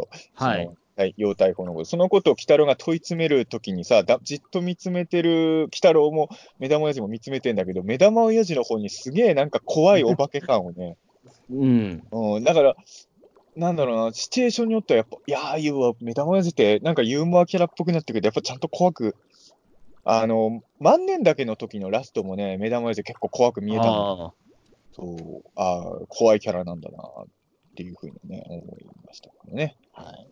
この辺でお便りいきますかね。そうですね、いはいまあ、結構ね、今回、まあそういったちょっと残念なお知らせもあったことで、いろいろお便りいただいておりますので、はい。はいえー、コニャンさんからいただきました。はい。鬼太郎89は嫌な話でした。ヌラリヒョンの筋書きはどこから始まってたのか気になります。総理が妖怪と関わった事案も含まれているのなら、七死や、七死暗躍や黒坊主の行動も利用してたことになりますが、七死は得体の知れない存在だったから、ヌラリヒョンも生還していたのかも。う。うんん。嫌な話だったけどね。うん。まあ、本当でも、そうなんだよな。あのーえー、キュービあたりは、本当にヌラリヒョンの狙いのような気もするんですよね。うーん、どうなのかな、だから、まあ、どっからのヌラリヒョンかっていうね、確かに。ピーターン通信の北郎感想会でもさ、大逆の尿症って結局、キュービだけ飛び抜けてるって、あいつだけ別格みたいな話も何回かしたけど、そう、うん、結局、ヌラリヒョン自身も、キュービ以外はおまけだったんじゃないかな。要は、キュービを解放したら絶対に日本転覆狙うっていうのは、もうヌラリヒョン分かってたんちゃうかなっていうね。うん、とりあえず、ぬ ね、キュービの狐だけはみたいなところはあったんだ。ろう。うん。残り3体はもうついでみたいな感じで、うん。だだからキュービにあ政府を転覆させること狙いでやっ、だってヌラリヒョンが、まあ、大逆の演習を解放したことはもう分かってるわけですから、うん間違いなく総理に対する揺さぶり用にかけたのかなっていう気がするんですよね。うん、その場合、だから妖怪倒すための武器の技術もやっぱりヌラリヒョンがバックで、うん、関与してということだとと。思いますけどね、うん、そうなると、あの武器にはなんか仕掛けあんのかもしれないけどね、いざという時はなんか効かなくなるようなものとか、なんか、ヌラリヒョンに向けたらなんか銃がぶっ壊れちゃうとか、なんかよくわか ねなんかなんか仕掛けはあるような気はするけどね。まあ、ヌラリヒョンがどう、まあ、なんそう今のところだから全く弱みを何も見せてないところだからね、うん、ただ、オチとしてはね、そのちヌラリヒョンの手のひらの上で操られてるかと思われてた総理がヌラリヒョンを撃っちゃうっていうオチもありはありなんだよね。まあ、それはそれで一つ、やっぱりテーマ完結しますよね。うんそういうのってベアードとかだとできないラストじゃないですか。うん要はその、知略はすごいけど、別に生命力とか戦闘力が強いわけではないっていう、ニュラリヒョンの倒し方としては、そういうオチもありえんのかなとはね。そうですね、でも総理にでもは焦点を持ってきちゃっていいのかっていうところですよね。そしたらマナーの存在がなくなっちゃうというところと、難しいところですよね、やっぱり。俺でもね、あの、今週の総理見て、あのうんスタッフさんがどういうふうに描こうとしてるのかわかんないけど、俺はむしろね、総理も成長してんだなと思いましたよ。うん。だって800枝抜きとか9尾の時って完全に翻弄さ、あ、そもそも800枝抜きの時の総理って責任取りたくない総理だったじゃない。うん。私は責任取りたくないっていうのが、今回は自分の政治生命をかけて妖怪と戦うみたいなキャラになってるわけじゃないですか。うん。この進む道が正しいかどうかは別として、やっぱ総理も実は成長してるんですよね。うん。苦難をぶつかって。だから、俺はね、本当にね、結構総理を応援したいんですよね。うん。女性総理。名前、あんだっけ？名前知らい。ないけど、ええ名前あんのかな、この総理。わかんないけど。うん。ちょっと頑張ってほしいな、とはね。そうですね。ちょっとやっぱりここに来て総理、まさか大重要キャラクターになってると思ってなかったので、うん。でも少なくとも、タヌキの時よりやっぱ成長してると思うけどね、政治家としてはねい。や、やっぱそうですよね。うん。やっぱこのまま、うんするわけにはいかないっていうね。うん。やっぱりテロメをやっぱそれで殺してますからね、やっぱり。それは、うん。大いな成長だと思うんですわ。そう多分今だったら800やったのに倒せるんじゃねえかな。頑張れば。そうなの？あの武器があれば。あの武器あって。うん。うん、どうだろうな。ただ俺はね、800回タヌキ大好きなんで、タヌキの衝撃がそまだ成人の、なんか政治家たちに重い影を残してるっていうのは嬉しかったですけどね。ねえじゃあ次にお便りお願いします。ーえーウルトラゼロさんからです。89話を視聴。あの謎兵器は人間が妖怪を滅ぼそうとできてしまったものか、ヌラリヒョンの計画下で今後の展開が大きく変わりますね。ラセーヌではやらなかった、まさかの手には興奮したが、これもシリーズ終了が近づくような解禁なのでしょう。手のひらに目がついている相手はどの作品でも強豪だ。怒涛の89話から鬼太郎アイドルデビューに、えっ？と思ったが、ラ・サザエオニと人魚でおそらく6期最後のコメディ回となるはず。残り9、10話は、えーどこまで単発か連続ストーリーを描くのか、えーそして大怪獣に入る余地はあるのか、ただただ見守るだけだ。えー3月いっぱいで終了が確定し、え次の番組はデジモンなのですが、お二人がデジモンを知らない場合のものを例えをしますと、特撮で言えば、えウルトラマンティガファイナルオデッセイが公開された翌月に、テレビで1からティガが一部キャストが、スタッフが変わってのリブート。えアニメで例えるとプリキュアシリーズが突如キュアブラックホワイトの2人プリキュアに回帰。新エヴァ公開日が決定したと思ったら、第三子とサキへの戦いから始まるテレビシリーズも同時に発表されるようなもので、いわば複雑な心境ですと。えー、鬼太郎はもう半年続いてほしかったなという。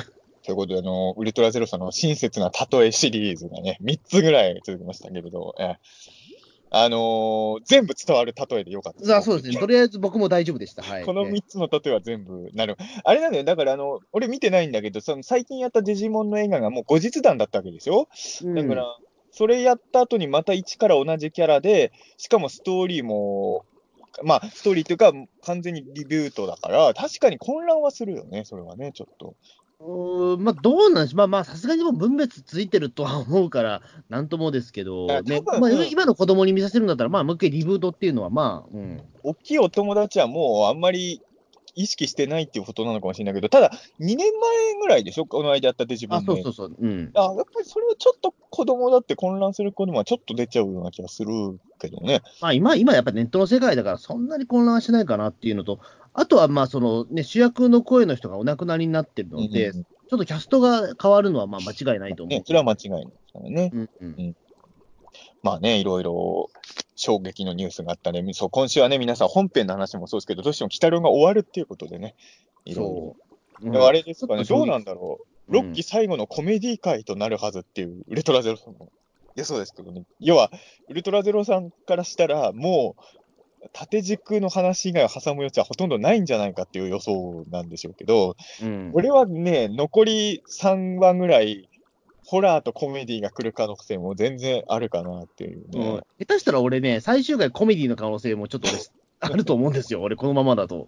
最終決戦が終わった後にまさかのもう1話みたいなね。もう一話コメディ界を挟んで終わりみたいな。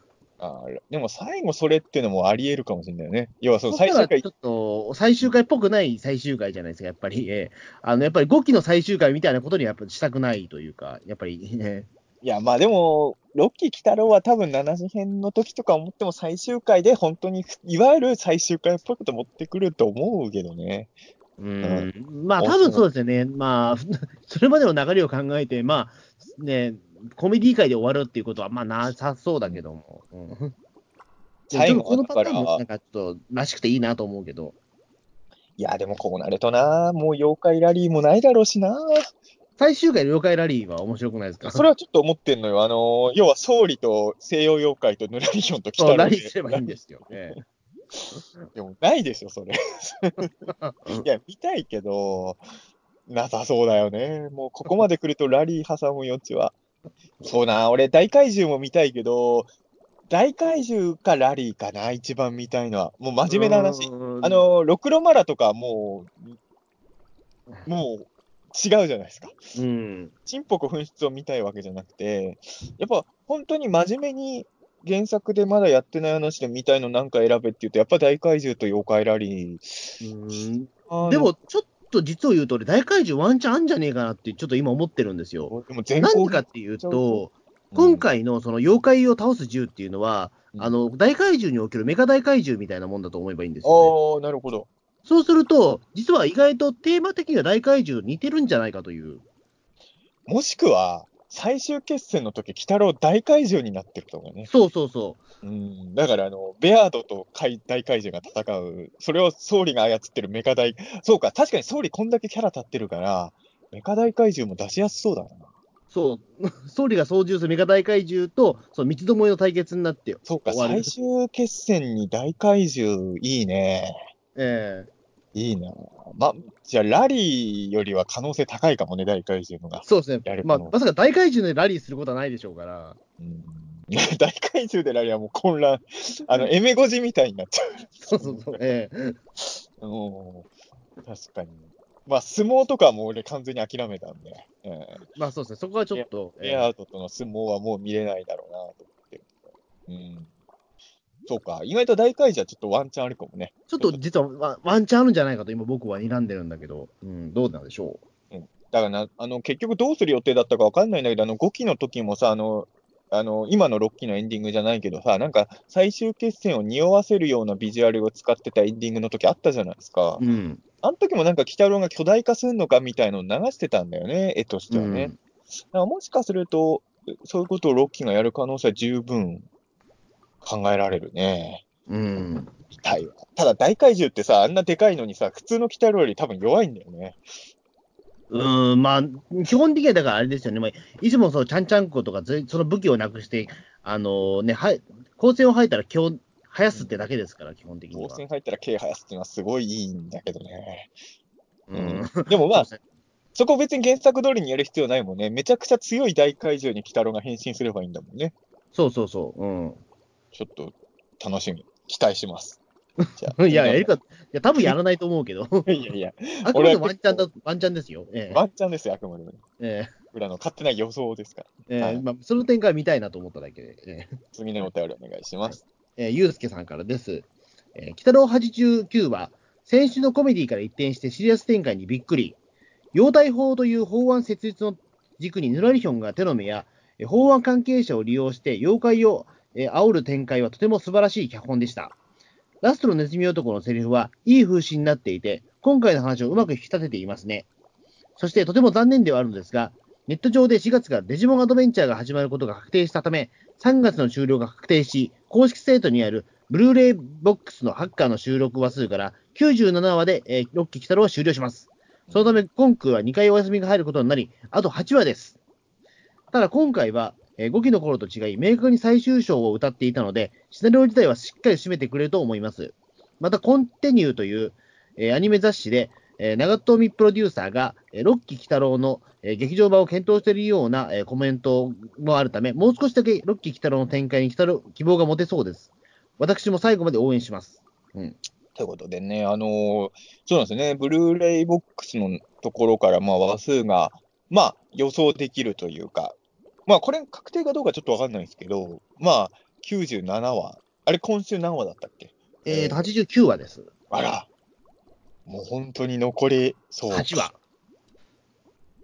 いやいつ、いつ休み入るんだろう？そのマラソンマラだ、ー、マラソンが、って話を聞くけど、マラソンが2回入るらしいっていう。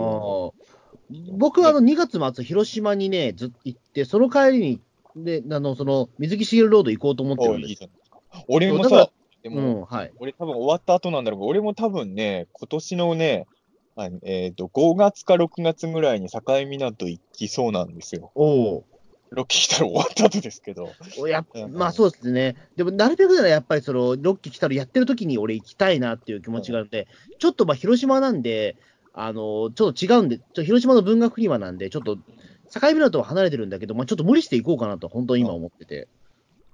うんいや、まあね、確かにやってる間に行くとキムチも。だって、や、鬼太郎がまただって10年後、また10、なんだろう、その鬼太郎がやってる時に、うん水木しげるロード行くのはまた10年後になっちゃうんで、まあね、僕なんて44ですよ。まだ若いじゃないですか。え？44中田さんいくつですか ?10 年後。え？え10 49。年後？あ、48ってことでしょ ?10 年後。うん。いいや、やいやそれはちょっとさすがにね、うん、30代のうちに行きたいなっていう、えあーそうですか。えうん。30代の、まあ、鬼太郎を やってる時の、ね。まあ、そこの30代のうちにのこだわりの意味はようわからないですけど。いや、わからないけど、でもやっぱりね、鬼太郎放送中に行きたいなっていうのがちょっとやっぱり気持ちとしてあるので。まあ、あんまりそこに対しては実はこだわり自分はあんまないのかもしれないですね。今言ってて思ったのは、その放送中だから放送後だからとかはあんまりないじゃないんですけど。うん。ね、なんかそこがちょっと僕の、なんか、鬼太郎の、まあ、最後に近いお祭りになるのかなっていうのが、うん。まあ、俺もでも今年境港は行け、行くと思うので、はい。ちょっと、楽しみですよね、そこはね。えー、どうせ行くなら日曜日に行って、境港で北郎を見るっていうのもね。ああー、それもちょっといいですね。まあでもちょっとそれ無理そうだな、俺は。まあそうね、それも。平日になっちゃうな、多分俺。うんこの辺はスケジュールむずあと日曜日は多分た人、あ、でも混んではいないのか、そんな別に。うんまあわかんないですよ。でもやっぱり今、鬼太郎ね、うん。やっぱシーズンでやって、やっぱり、あのーさすがにやっぱりアニメやってる時より、あのーなんだ、アニメやってない時はやっぱりそこまで多分お客さん減るとは思うんですよ基。本的にはアニメやってる時とゲゲゲの女房をやってた間は人がすごかったっていうのは聞く。そ自分が行くのは多分今年の5月、6月ぐらいだから若干空いてるのかなとは思うのですが。そううんね、うん。まあやっぱりちょっとその盛況な時に行ってみたいみたいなところはあるので。うん、いや僕はね、あの、しあの島根に行くんで、あ、なるほど、なるほど。その帰りによ行こうかなと。なるほど。うん、ね。うんまあね、本当に、残り、そうか、8。ってことは、ピさっきなんか10話ぐらいって冒頭で言ったじゃないですか。うん。残り8回ですよ、ピーターンとしての鬼太郎感想会も。はい。ってことは、まあ、残り16時間ぐらいですよ。まあ、それもなかなかね、えー、16時間って、ね、ですよ。16時間しかないですよ、もう、僕らの鬼太郎感想会も。もうって感じが全然しないなと思う。全。然ね、なんか数字で終わらすとまだ長えなと思っちゃいますけど、ね。16時間って別に、毎回2時間語る気はないですけどね、別に。えでもえまあ、それ言いつつ、今もう2時間超えてると思いますけど、今。超えてんのええも、あ、ごめんなさい、まだ1時間21分目だ。ごめんなさい。ええ全然体内時計めちゃくちゃじゃないですか。ごめんなさい。ええいや、今回とかそうならないにしても、最終回あたりが2時間ぐらい行くのは、まあ、ほぼ確実じゃないですか、多分ね。うんまあ、その相当わけわかんない最終回にならない限りはね。うん、そうですね。え まあ相当わけわかんない最終回だったら、それはそれで感想長くなっちゃうかもしれないけど、えうん。ね、うんまさかのキャプテンチキさんパートウルトラの2をやったらどうしようっていうね。キャプテンウルトラの最終回みたいな最終回だったら困っちゃうじゃないですか。あの、それはそれでまた盛り上がりそうですけど、え えそうはな、同じ東映だからさ、怖いそうですね、最後ね、マナと、ね、鬼太郎たちがみんな花花畑に行くっていうわけのわかんない。ええでも、キャプテンウルトラでやるより、鬼太郎でやる方がまだありなラストだな、あれね。あの、キャプテンウルトラであれやるのはやっぱり良くなかったけど、鬼太郎なら、まだ許せるオチじゃない、あれ。うん、まあそうですね、まあ、結局、宇宙の果てっていうところがね、やっぱりその花畑しかなかったのかっていうところは、ええあれはすごいよね、なんかね。あの世かと思っちゃうよな、あれな。あのちょっと文学的すぎてね、わかわけがわからないんですよ。いいよね。俺な、なんかの本、SF マガジンかなんかの怪獣特集の時にさ、そのいろんな有名なその作家さんが、あのうん怪獣との思い出話をコラムで書いてたんですよ。はい、で、もう作家さんの名前忘れちゃったんだけど、その作家さんが幼稚園でね、あのもう怪獣大好きだから怪獣の話をしてったら、あのほぼさんがあのウルトラマンは知ってるのに、キャプテンウルトラは知らなかったんだって。うん、で、キャプテンウルトラ大好きなそのひ子供はね、あのキャプテンウルトラがいかに素晴らしいかを伝えて、もう残りあと1話しか残ってなかったんだけど、うん最終回だけでも見てってすごい力説したんだって。うん、で、最終回見ながら、この回だけを見て、ほぼさんは キャプテンウルトラをどう思ったのか、すごい不安で仕方なかったっていうコラムがあっていいコラムだなと思って。そうですね、まあでもその1回がね、その例の字幕がたくさん出る怪獣のね、怪獣のより良かったかもしれない。ままだあ、難しいんだよね。この、鬼太郎もそうなんだけどさ、俺、鬼太郎面白いよって言ってるじゃないですか。うん、ロッキー鬼太郎はとそこまでこの回だったら嫌だなっていうのはないけど、あのーおすすめし、1年ぐらいやってる作品、ウルトラマンでも仮面ライダーでもいいけどさ、今やってるシリーズ面白いよって言って、その言った週に放送される回がいい回かどうかって読めないじゃない、正直。そうですね。いや、だから本当にちょっと前の話ですけど、ピーターン通信にいただいたお便りで、あの、なんかそのリスナーさんの娘さんが初めてその鬼太郎を見た回が、よりによってズンベラだったってことあったじゃないですか。それでちょっと、鬼太郎合わないかなみたいな。いやいや、それが全てじゃないんで、みたいな。えーあれはちょっとすごい、あの、過激な回だったんで、ちょっとうんもう,、もう一回考えてください、くださいませんかっていうふうに僕ら言ったと思うんです、確か。ええちょっと怖がっちゃってね、そう。そうそう。いや、だからね、難しいんですよね。まあ、俺から、俺みたいな人間がね、仮に鬼太郎を見てなくて、あの、とりあえず見てって言われた時に、俺だったらズンベラ界だったらおってなるじゃないですか。うん。これは難しいところで、あの、北、あの、北郎見てないときに、いや、今の北郎本当面白いから見てって言ったときに、あ、あくまで俺の個人的な話で言うと、あの、あの、たまたま見たのが学校の会談会とかだったら、ちょっと毎週見るかどうか分かんなかったなとは思っちゃうので。うん、うん、そうですね。たまたま見た回が、まあ、そのね、初めて見た回が、例えばそのチンポ回だったら、それはそれでまたね、なんだこれってなりますもんね。うん、でも初めて見た回がチンポ回だったら、とりあえず翌週も見るでしょ。まあ、見るかな、確かに。いや、知らないけど、まあ、それ人によるでしょうけどね。うん。とりあえず劇場版も検討してるっていうコメントもね。ああ、ねどうなんでしょうね。えー、そうなんですよ。実は、まあ、まあね、もう最終章って決めてやってるから、あの5期の時みたいにその中途半端な終わり方にはならないっていうのは、そこはいいことなんだけど、このまま終わっちゃうと、話数的に言うと5期より実は短いんですよね。あの97話はそうですよね。あのなんだかんだでは5期は打ち切りだったけど、100はありますもんね。そう。5期はね、本来は人気あったから、ああいうことになっちゃった。本当に人気あったゆえの不幸な終わり方ですからね、あれはね。うん。まあ、その上で、まあ、ちょっとおもちゃが売れないっていう、このアンバランスさが目立ってしまったっていうところで、ね。あの、だから、本当に混乱、現場混乱してたっていうのは、もっとやれるよっていうから、もっとやるようなシリーズ構成にしちゃったのに終わることになっちゃったから、ああいうね、ことになっちゃったから、変な話、鬼太郎が5期の来たらあんまり人気なかったらもっと綺麗な終わり方してたんですよ、実はあれね。うん、だからなんか打ち切りっていう情報だけ聞くと人気なかったって思われちゃうのがすごい悔しくてさ、人気あるからこういういびつなことになっちゃったんですよっていうね。まあ、なんかそうですよね。だからそこ解決ズバット的ななんかそのね、うん、あの勝負に負けてなんか戦いには勝ったみたいなね。うん、そうでも本当にこのままだと、5期よりも話数短いし、劇場版5期はあったじゃないですか。うん、あなんかそういう意味で言うと、もちろん綺麗に終わることはいいことなんだけど、ある意味寂しいよね、このまま。話数も5期より短く映画もなしで終わっちゃうのはね。うん、そうですね、まあ、残り3話ね、なんか何かしら、いや、秘密のアッコちゃんをやってくれればいいんですけど、僕は。いやいやいやいやいやいや。3話とりあえず、アッコちゃんは忘れてください。ええ、まあ、あのー今、東映ってドラゴンボールも、まあで、この間、2年前ぐらいになったデジモンもそうかもしれないけど、テレビシリーズやってなくても映画作るっていうシステムがあるじゃないですか。うん。だからまあ、終わった後に劇場版は結構あの可能性はあるのかなっていうね。まあそうですよね。まあまあ、それこそだって裏番組の仮面ライダーがそういうことややってるんですよ、言ってしまうと。えー、裏番組劇場版っていうのは。えー、まあ、仮面ライダーは毎年冬にその終わったライダーと今やってるやつの組み合わせでやってますからね、冬は、ね。うん。だから、まあ、もしかしたらその最終回の後にまあその映画が決定ですみたいなことは、知らってやるかもしれないし、うん。うん、それあったらちょっとだいぶ安心はしますけどね。どう、うん、果たしてどうなるのかね。劇場版でアッコちゃん出れば、穂積君も安心する。あ、僕はそれでもう成仏します、僕の。ええ、アッコちゃんが、あの、妖怪ウォッチの映画に出た鬼太郎ぐらいの出番しかあげませんよ。あ、でも全然いいです。ええ、そもそも赤塚漫画のキャラですから。ああの、アッコちゃんもなんか登場するみたいなことで、アッコちゃん出すぐらいなら、悪魔くんとか出してくれってみんな思うんですよ、その。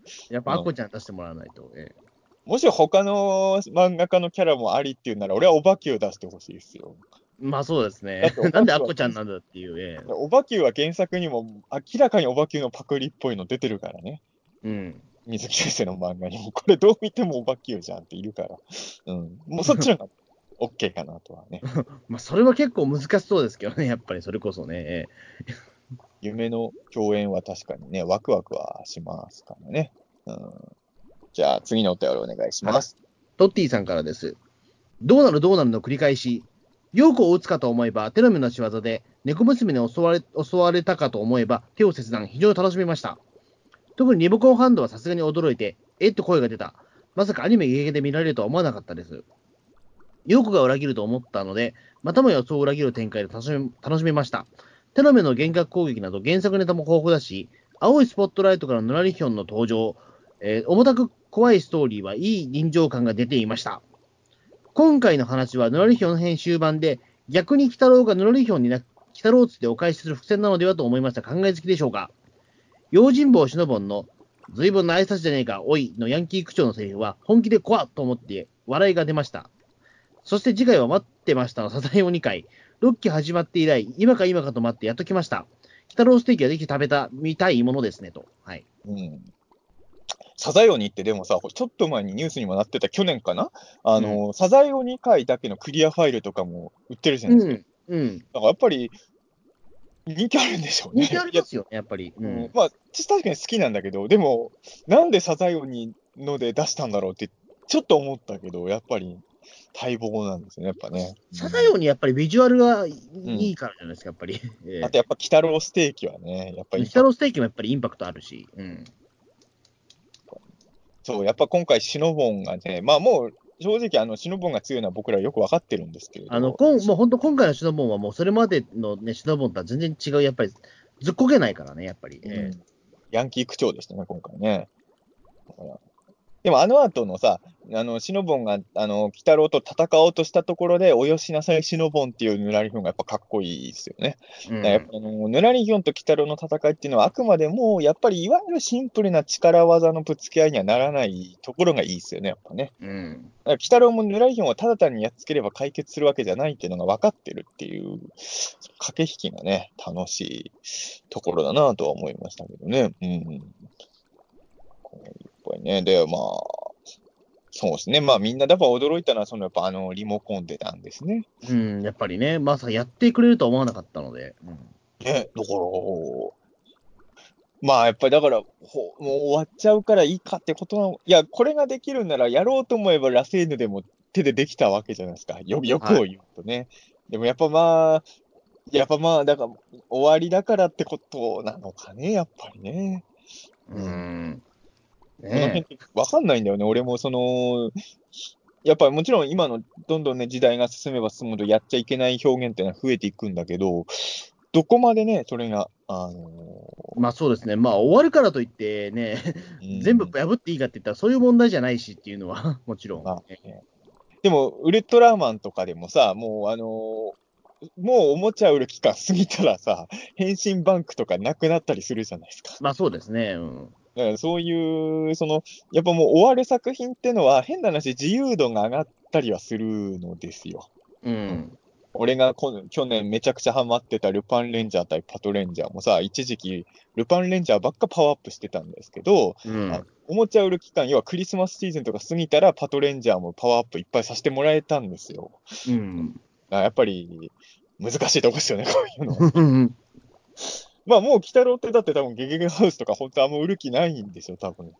うん、まあそうですね。まあ、残り3ヶ月頑張って、残り3ヶ月じゃないか、2ヶ月ちょいでおもちゃを見、俺でもね、そうね、おおも今どうなんだろう、売り場どうなってんだろうな、おもちゃ屋さんの鬼太郎。うん、そうですね。ちょっとゲゲゲハウスでちょっと、んまだあんのかな、やっぱり。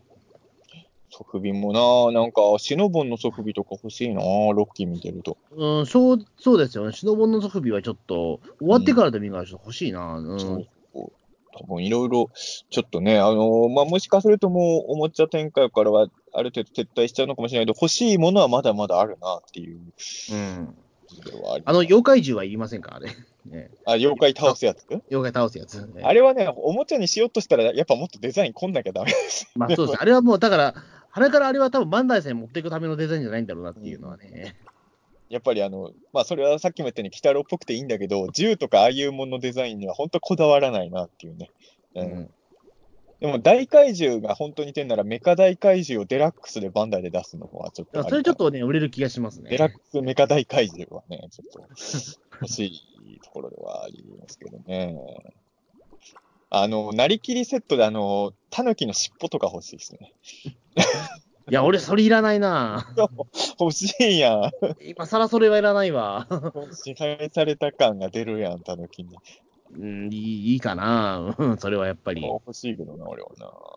じゃあ、光るヌッペフホフ。そううん、まあ、それはね、需要はあると思うけど、鬼太郎グッズかどうか怪しいですよ、ね。それはもう鬼太郎グッズじゃないかもしれないです、ね。それはもう鬼太郎グッズじゃないですね。もうやっぱそれはテレ朝で売れよっていう。テレ朝グッズですわ。ええありますかね。じゃあ次のお二人いきます。はいえー、アン階段リードさん。えー、ピータン通信とゲゲゲ、ラストパートの妖怪と人間の最終決戦みたいなプロローグ回見た。えー、手の目さんかっこよかったのにこい、い。第97回がラスト回になるってツイッターで回ってきて、えー、てんてんてん。えー、3月でロッキーが終わっちゃうのかな幻の記者もイースター島祈願も黙々連もやってない。アンコールワットの亡霊も見たいよ。まあまあね、やっぱそういろいろ、まだでもこの辺はチャンスあるんじゃないかな、イースター島祈願とかは。そうです、木木連あたりはちょっといけるかな。うん。大怪獣とか妖怪ラリーよりはまだ希望がも俺多分ね、まだコメディ界もそうだけど、いわゆるがっつりホラーめの回をもう1話ぐらいはやれるような気がするんですよ。勝手な予想で。うんそうすると、イースター島祈願あたりは結構まだ狙い目かなっていう気はするんです。そうですね。イースター島祈願やったら、まあ、かなりね、あの全全体的にもすごく締まるような気もしますね、うん、今。もちろん最終回にやってね、うん。もうなまだなんとも、何にも知らないんで、まあ、本当に。あくまでも予想ですけどね、さっきから言ってることは全部ね。うん。まあ、可能性は。今、まあ、全部は無理だけど、アンアンさんが挙げた、まだ見たいって挙げたうちの1個ぐらいは、なんかやりそうな気がやりそうですね正直うん、1個ぐらいね。うん。黙々連まだやってないって意外だな。そうか、うんやってないのか。なんか、黙々連って割とずっとアニメ化してるイメージがあるからさ、うん。ずっとだよね。あの、まあ、その1期と2期はセットだから別として、あのー、あ、黙々連って毎回やってない？つうことは、3期でもやってるし、やったようでも。しますけどね。だからまあ、いや、4期も5期もやってるから、うん、じあゃあ、じゃあ、じゃあやっぱりうん。6期だけやってないのか。そう。うん。あの、あのー、1期、2期は一緒っていう考えでいけば、うん6期以外は黙々連会って全部やってるから、なんかやりそうな気もうん。いるけどね、どう、どうなりますか？じゃあ、次にお便りお願いします。えー、ぬらかビアード、ぬりかビアードさんからです。はい。結構いただいてますね。はい。うんえー手の目、手の、えー手の目会主張。やはり6期のぬらりひょんは恐ろしい。えー人外、えー人畜無害だった手の目をそそのかし、英雄に仕立て上げ、えー妖体法を白信し、なおかつ妖怪と人間の対立を深めさせる見事な作詞ぶり。シノボンの言う通り惚れ惚れしますわ。ラストのぬらりひょんの演説には痺れました。しかしまさかリモコンを、リモコンテをやってくれるとは、原作要素を取り入れるとしても、リモコンテはオミットされるだろうと思っていたので驚きました。欲を言えば砂掛けと行動してほしかったです。リモコンゲータを簡単に弾いてドスの効いた声を発するシノボンも良いですね。圧倒的な力でねじ伏せる西洋妖怪の帝王バックベイダ様。正体不明で何をしでかすか分からなかった不気味なポエムおじさん七し。力はなくても策略で自分に優位な展開を持ち込む妖怪の総大将ナルヒョン。そしてだその誰にも賛同したネズミ男。かっこいいですね。北郎、ロッキー、えー、北郎とも3月でお別れ。もちろん寂しいですが、打ち切りではないので悔しくはありません。えー、北郎で最終回らしい最終回は3期ぐらいしかないので、記事の物語を完結させてくれればそれで満足です。終わっても、また10年後と思えるのが北郎の良さであり、凄さですね、と。うん。確かに、鬼太郎で、いわゆるザ最終回って感じのって3期ぐらいしかないんだね、言われてみると、ね。4期は、あれでしたっけ、えっと、えっ、と、なんだっけ？のなんか、あれですよね、話で。うん、だから、確かにそうなんですよ。毎回普通の話で鬼太郎って終わるから、本当はね、5期もそういう大団円みたいな終わり方になる予定だったと思うんだけど、できなかったんでね。まあそうですね、もうね、これで、もう僕らの戦いはこれで一旦終わりますが、みたいなね。何人目じゃで終わっちゃったからね、5期ね。失礼ですね。うん、これでもあれですね、あの、塗り壁アードさんの、あの、今まで、6期来たらのボスキャラの解説は正しいかもしれないですね。圧倒的な力でねじ伏せるベアード。正体不明で何をしでかすかわからない不気味なポエムおじさん。うん。力はなくても策略で自分に優位な展開に持ち込む総大将。確かにだから、ボスキャラのそれぞれの性格付けが違うのはいいよね。うん。毎回同じようなのがね、敵だとちょっとなんか、またかよってなっちゃうもんね。うん。まあ、そこはやっぱり、うん。ここまで来ると、でも、ベアードは絡んでくるんだけど、な、ナナシもちょっと絡んできてほしい気もするけどな、最終決戦もまあ、だ7試合でももうあれで終わっちゃってますからうんね、やっぱり話としてはやねっ。てるからね。いやね、ベアードも絡んでくるから、ほら、ロッキー来たろってやっぱりさ、ナナシから始まった話だからさ、うん。あなんか、ここまで来ると、そのナナシャ、ナナシを解放したのもヌラリヒョンだったみたいのがあってもいいのかもしれないね。うーん。もしくは、ねナナシがやったことを見て、ヌラリヒョンがなんか作戦を思いついてたとか、なんか、最終決戦で、ワードだけでもナナシって出てほしいような気がするな。まあ確かにね、ここまで来たら、まあでもそれこそ仮面ライダーストロンガーのね、なんかその、え、治療全部一人だった説みたいな。それはいああい。うことになっちゃうと嫌じゃないですか、やっぱり。うんそれは嫌だ。それは嫌だ。いや、ストロンガーはいいんだけど、それでも。ロッキー・キタロウでそれはやってほしくないですよね。うん。まあ、本当にね、そう。やっぱ、キタロウ、確かにね、終わってもまたいつか会えるだろうって思えるのもは、確かに鬼太郎ですよね。そうですね、まあね、たった10年だと思えば、えやっぱ秘密のアッコちゃん終わった時にはまた会えると思わなかったもん。えもう正直、これで一生の根性の別れだと思ってました、正直、ちゃんは。俺一応そう、で最終回えーその後一回、まあ、実写版が始まって、えーその映画版が映画が映画版がありましたけど、えー実写版あったからええやろ。いや、ええやろってことじゃないですよ。じゃあ、鬼太郎も同じですよ。えいや、まあ、そう、俺だからね、あの、毎週見てたわけじゃないけど、アッコさん、アッコちゃんも最終回は見たのよね。そう。うんあ、やっぱ終わ終わりなんだと思って。うん。うん。デジモンもよく考えたら、間けかなり飛んでるけど、最終回は見てるわ。うん。まあね、そう考えると、確かに、まあ、鬼太郎は、まあ、6期が終わってもまた来るだろうと思えるからね。まあ、寂しいけどね。まあ、どうそうですね。どんな終わり方になるのかな。うんそうですね。どう、まあ、じゃあ、あと10年後ということは、まあ、2030年うん。っていうこと、まあ、だいぶ、でもやっぱ、だいぶ、あ未来の話だな、やっぱり。まあ、それはそうですよ。多分その頃はピーターン通信もやってないでしょうから。うん、ね 多分ね、10年後やってる絵が浮かばないから、どう、どうですかね。やってるかもしんないけどね。うんそうですね。まあ、まあ、我々がやらなくても、第2、第3のピーターン通信が出てくると思う。いやいやいやそれはないですよね。ええわ私にピーターン通信引き継がせてくださいっていう人が出てくるんですか、ええそう、まあ、かもしれないです。ええそんなにピーターン通信ってタイトルに魅力ないでしょ、みんな。いや、でもらわかんないです。でも、あの、それこそ僕らが、そのね、この放送、まあ、その、ね、鬼太郎会が終わった後、ね、あの、10年後にまた鬼太郎7期が始まるときに、あの、子供の頃に聞いたピーター通信が毎週鬼太郎の感想やったら、じゃあ俺らもやろうみたいなことで、ポッドキャスト始あめたりい。やあそう、だからピーターン通信じゃない番組で始まるのは全然ありだと思うんですよ、ね。そあの、私たちがピーターン通信を続きやりますはないじゃないですか。う。まあそうですね。だから、鬼太郎感想会をなんか脈々と、ね、あの、この先10年、20年、ああ30年、40年も続けていくんだったら、ええ、どれかんか、脈々新しい続いていくんだったら、我々は元祖になるのでっていう、ええ。頑張ってほしいですね。なんか今後、鬼太郎がやるたんびにぜ毎週感想を語る番組は、どっかで立ち上げてほしいですね、誰かしらにね。ええ。まあ、もしピーターン通信10年後もやってたとしたら、7期の鬼太郎が始まった時も、とりあえず第1話の後は感想会やると思うんですよね。じゃあ毎週やるかどうかは別としてね。うんそうですね。ええ。じゃあ、まあ、それはちょっと。とぜひね、ちょっとやりたい、やまあ、やろうという、ねう。ん。また、なんかまた2話、3話とやっていくと毎週やる流れになると思うんで、それはちょっと考えそうですね。それはちょっとね、まあ、10年後僕らがどんなことになってるかにもよりますけど、あの、10年後に、ニートだったらやってもいいけど、いやいやいやいや、ええ。10年後ニートって最悪ですけどね、最悪中田さん50近くになニートって最悪ですよ、それ。もう今、日本ってそういう人多いから、まあ多いけどさ、日本の闇を。を感じますよね、それはね。うん今、50代ニート引きこもりとか多いから、そうならないように気をつけないといけないですね。はい。ということで、ここからは、えー前回の、まあ、ピーターン通信の感想ですかね。結構今回多いんですよ。はい。本当だ、多いですねはい。じゃあ行きましょう。えー中野慎さんからです。100第あ第190回感想。この回の楽しみは、渕上舞さん、かっこガルパン、西住みほ役演じるマーチャについて、穂積さんがどこで仕掛けるかだったが、まさかの、えー中澤さんがの先制攻撃。穂積さんのおっしゃる通り、特別に見法してなくても、我々には瞬時に分かるぐらい馴染んだ声である。随所に入れたガルパンネタはスタッフには信頼のある同志がいるとしか思えない内容。ザ・良質の回。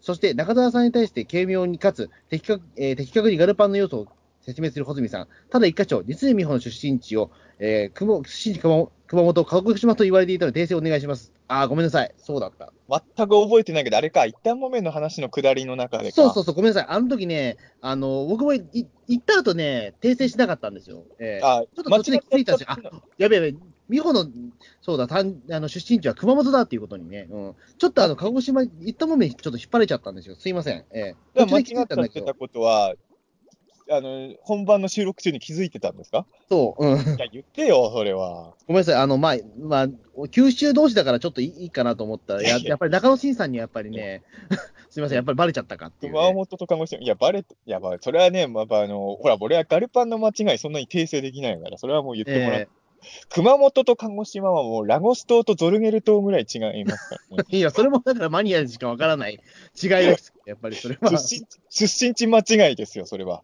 んいや、そうだけど、でもそれゴジラ県で上級のね、やっぱり話じゃないですか、それ。ベビーゴジラとミニラの出身地をごっちゃにしちゃってるやつですから、それはね。ねえ や、ちょっとすいません。あの、そこちょっとごめんなさい。同じね、九州ってでことでです中野慎さんもガルパン好きな方なんでしょ？だからそうですはいやっぱりその、あの随所に入れられたガルパンネタっていうふうに中野慎さんも思ったっていうことは、やっぱり前回は、まあ、俺が気づかなかったようなガルパンネタみたいなのが多かったっていうことなのかな。まあそうですね。うんはい。やっぱり、単に西住美穂役の声優さんを使ってるだけではないと。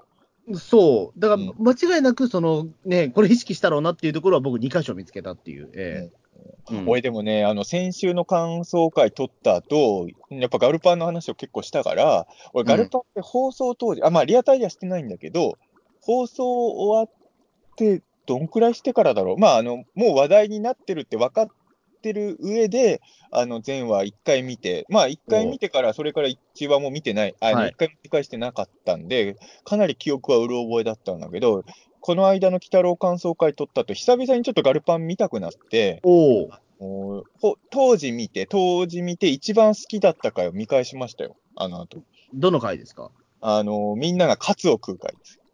あ、もう最終回直前じゃないですか。第第、ええ第10話かな？第10話の、その最終試合の前にはい。向けて、みんなが意気込みというか、あのちょっと青春の時間が流れる回です。俺はあの、あの、えっ、と、劇場版は見てるんですけど、はい今の最終章と、あと OVA は見てないのね。最終章と OVA 見てないんで、あの、テレビシリーズと劇場版だけ見てる人間からすると、あの、第10話が一番好きだったんで、あの、久々に見返しましたよ、10話を。したらね、あやっぱね、あの、俺、やっぱね、キャラクターの名前とかほとんど忘れてて。あのまあそうですよね。まあキャラ、まあ、まあ全員覚えてるっていうのが、まあやっぱりね、なかなか、うん。あのキャラクターの性格とかは結なんとなくわかるし、はいビジュアルは知ってるんだけど、あのメインのあの西住チームにいる子たちも名前ほとんど覚えてなかったんですよ。もう、うん。あの、生け花やってる人の名前が花さんだったっていうのにびっくりして、あ、そんな、そんな名前だっけ？そんなベタな名前だったのかみたいな。うんあれ、ここまでベタな名前だったかな？とか、ちょっと久々に、何年ぶりだか何年ぶりかにガルパン見ましたよね。びっくりして。まあでも、その回だけ見ても、あの先週の鬼太郎にガルパンネタが入ってたから、俺もだからあの言ったけど、あのえっ、と、西住じゃなくて、えっ、と、まー、ちゃんか。まーちゃんまーちゃんが、カワウソ推しっていうのが、もしかしたら母校を匂わせてんのかなは思ったんですけど、そう。うんそこは知らないですよ、本当かどうかはね。まあそこはちょっとね、まあちょっと憶測ですけど、本当に。ええでも、それ以外はね、全然ガルパン用、だってビビビハウスで誰もカツ食ってなかったしな。まあそうなんですよね。まあ、まあ、カツ食うことが別にこの、ね、ガルパンのテーマではないから、あれなんですけえど。ガルパンのテーマって、勝負の前にはみんなカツ食ってるってことじゃない？いや違う違う、いや、みんな食ってるわけじゃないもん。だって、いや一応だから、その最終決戦の前だから、願掛けのために食ったっていうだけで、あれは本当いいシーンで、あの、えみんなであの同じ場でカツを食ってんじゃなくてあの、みんなで申し合わせてるわけでもないのに、自然とどこに、どのグループの人たちも自然とカツ食ってたってことでしょ、あれは。あそうそう、だから、あの偶然みんなカツ食ってたんだけど、みんなそれぞれね、カツサンドだったり、そね、あの店で食ってたりとかっていうところで、ちょっと違うっていうところがね。あれはいいシーンなんですよ。だから俺、あの、穂積君みたいにガルパンずっと追っかけてた人じゃないけど、あの、あのシーンはすごい好きで、えもうなんか去年のあの、たけしさんの番組の収録前日も俺ちゃんとカツサンド食ったんですよ。えそした、ら、そしたら否定派にボロ負けしたんですよ。全然ダメじゃないですか。全然願掛けになってないな。これはスカイヘアじゃなくてタコですって言ってね、もう俺の中でもうあのガガルパンの、ガルパンジンクスがぶち壊れた瞬間ですね 俺はでもガルパン好きだけど、俺、カツに願掛けしないからな、やっぱり。それはおかしいよ。ガルパン好きなら勝負前はカツ食えよ、もう。いやいやいや。で言い言いもたれるから、やっぱり。あれはガルパンを思いながらカカツを食いなさいよ。いやいやいや、ちょっとそれは違うなと思ってて、ね。俺、ほん細見君とガルパン愛ないけど、俺、カツ食うたんびにちょっとだけガルパンを思い出しますよ。俺、それないな、やっぱり。なんだろう。俺、うん串カツ田中行った時もちょっとガルパン思い出すもん。マジか。ちょっとだけよ。ほんのちょっとよ。うん。いや、だからあの、あんなにカツを印象的に描いてる作品っていうのはあんまり世の中にないから、あの、もちろんカツが出てくる作品いっぱいあるけど、そう、俺の中では、そうね。カツの、カツアニメなの、あれ。戦車の次にカツが目立ってるアニメだよね。いや、そんなことないよ。俺の中ではよ、俺の中で。そうなの？うん。戦車かつ女の子。う んえ、勝つのが、え、女子高生より勝つのが上なの？あの名前またさ、久々に見たけど忘れちゃったんだけど、はい。あのヒロイン、あの西住チームにいるあのアマチュア無線とかやってる子、ああ、サオリン？はい。サオリンサオリン？はい。あの子、メガネかけてる時のがいいね。まあそうですね、あのうんプライベートというか、その、えっ、と、その、ひ部屋に行くときは料理するときとかメガネかけるっていう。メガネじゃないビジュアルのが表に出てるけど、あなんか久々に見て、あの、鬼太郎のあの、あやの時も思ったけど、やっぱ、チームメイメインキャラの中に一人メガネっ子はやっぱいた方がバランス的にもいいよね。だから、普段もかけときゃいいはね、ちょっと。うん、まあやっぱそこはなんだろう、やっぱりその、ほら、前にも話した、そのメガネ、やっぱりその、合うフレーム、うんぬんかんぬんとか、やっぱりその男の前ではメガネかけないみたいなね、やっぱ子もいるから。うん。まあでもね、ガルパンは男のキャラなんてほとんどいないからずっとかけときゃいいやんとね、思う。そうだけど、やっぱりほら、でも、そこで言うとね、あの、高部沙織はやっぱりその、すごく結婚願望が強い子なんで、すごく意識してるんですね。だから女子力は高いから、やっぱり普段メガネしないみたいなところは。ガルパンで思い出したけどさ、あの、これ、うん鬼太郎感想会だからガルパンそんな知ってるわけじゃないんだけど、あの、えっ、と、ガルパンのコミカライズを書かれてる方いるじゃないですか。まあ、いっぱいいるけど、まあ、たくさんいますけど、はい。新井丸子先生。ああ、はい、新井丸子さん、はい。新井丸子先生はねラブ、ラブ作戦の、はい。僕の存在を認識してますからね。ああ、あの人、だってオカルトファンですよね。だそう、俺、あのエゴサーチ自分のことする人だから、自分のことエゴサーチしてたら、あの方を知って、だから俺、漫画よりも先に俺のことをつぶやいてる人として認識しましたからね。まあそうですね、まあ、まあ確かにそうですね。あの一応、アンコーチームの、そのね、えっ、と、一応、なんていうか、そのアンコーチームの、その、うんエンブレムと自分の体を合体させてるアイコン使ってますけど。ねツイッターのアイコンもそうですけど、俺最初だから分かんなかったの。あの、ああれを分かんなかったんだ。ガルパンのキャラじゃなくて、いやだ、なんか、要は半魚人的なアイコンなのかな？まあまあそうですけど、まあ、アンコーのね、顔ですからね。ちなみにあのき今今年の紅白オカルト合戦に上坂すみれさんが出てたことに対して、新井丸子先生が、あのスミペがもうここまでがっつりオカルトにはまることに多多少心配してましたけどね。え 紅白オカルト合戦とか見てる人なんですよ、丸子あ。見見てらっしゃるって、だ確か見てらっしゃいますよ、確かに、兄さんは確かに。あの、っていうか、よくそのラブラブ作戦でも、UFO ネタとか出ますし、2回ぐらいやってますよ。あと、カッパが出る話とかもやってるから。うんだから俺の中ではガルパンは戦車かつ小女の子だし、新井丸子先生はオカルトの次にガルパンっていうイメージですね。まあ、なかなかこれ伝わりづらいですよね、やっぱり。えでもまあ、おオカルト番組に出てる俺は知ってても、多分ピータン通信は絶対聞いてないでしょうからね、うさんねなかなか。ピータン通信でガルパン会やったら聞いてくれるかな。あ、ちょっと微妙なとこかもしれないですね、確かに。あの、ガルパンはカツアニメだっていう回だったら撮ってもいいです。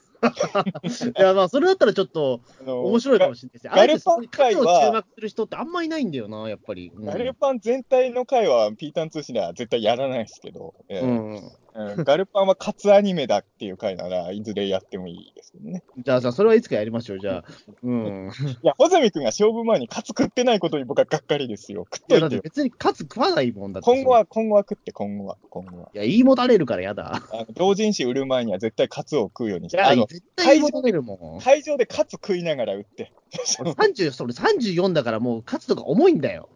いやいや、いやカツは美味しいよ。今、俺、俺はまだカツ全然食うけどな。俺重いんですよ、最近カツ。えなんか、えうん、いや、大洗とか行った時は確かにその串カツっていうかそのあ食ってますけど、その、ね、あじゃあ、じゃあ勝負前も食えばいいじゃないでも勝負前、うん、やっぱりあの、ね、なピーえタン通信の鬼太郎最終回感想会語る前にお互いカツ食おう。え、なんですか？いや、やっぱ最後の、それこそだって、いやいやあイメージしてる関係がないから、やっぱり。やてっぱりそれだったらもうやっぱりおから寿司を食うべきみたいな。あ、おから、おから寿司まだ食ったことないか。わからんない。おから寿司が俺どういう食べ物かいまだによく分かってないから。ピータええン通信の鬼太郎感想会の最終回収録前に、俺はホットケーキを食う。あ、でもそれは水木っぽいですね。ホットケーキミックスを買ってきて、ちゃんとデカめの作って俺食うから、ソズミ君は頑張っておから寿司を。おから寿司どうやって作ればいいんだろうおから買ってきて、それの上に、おから寿司ってさ、あれ、おからに酢混ぜてんのかな？そこから分からないんですよ。そこがわかんないね。単におからをと、書いてくれてないんですわ。おからをシャリっぽく握って刺身乗せてるだけなのか、ちゃんと酢め酢飯というか、酢のおからになってるのかがわかんないね。うんまあそうなんですよね。だからそのあたりをちゃんと書いてくれてないので、で、あと、そのうんこ座りしながら食べるっていうのが、その、ええ流儀ですから、では。えいや、じゃあ、そうしよう。最終回の収録は、俺はホットケーキで、保存かおから寿司を食って。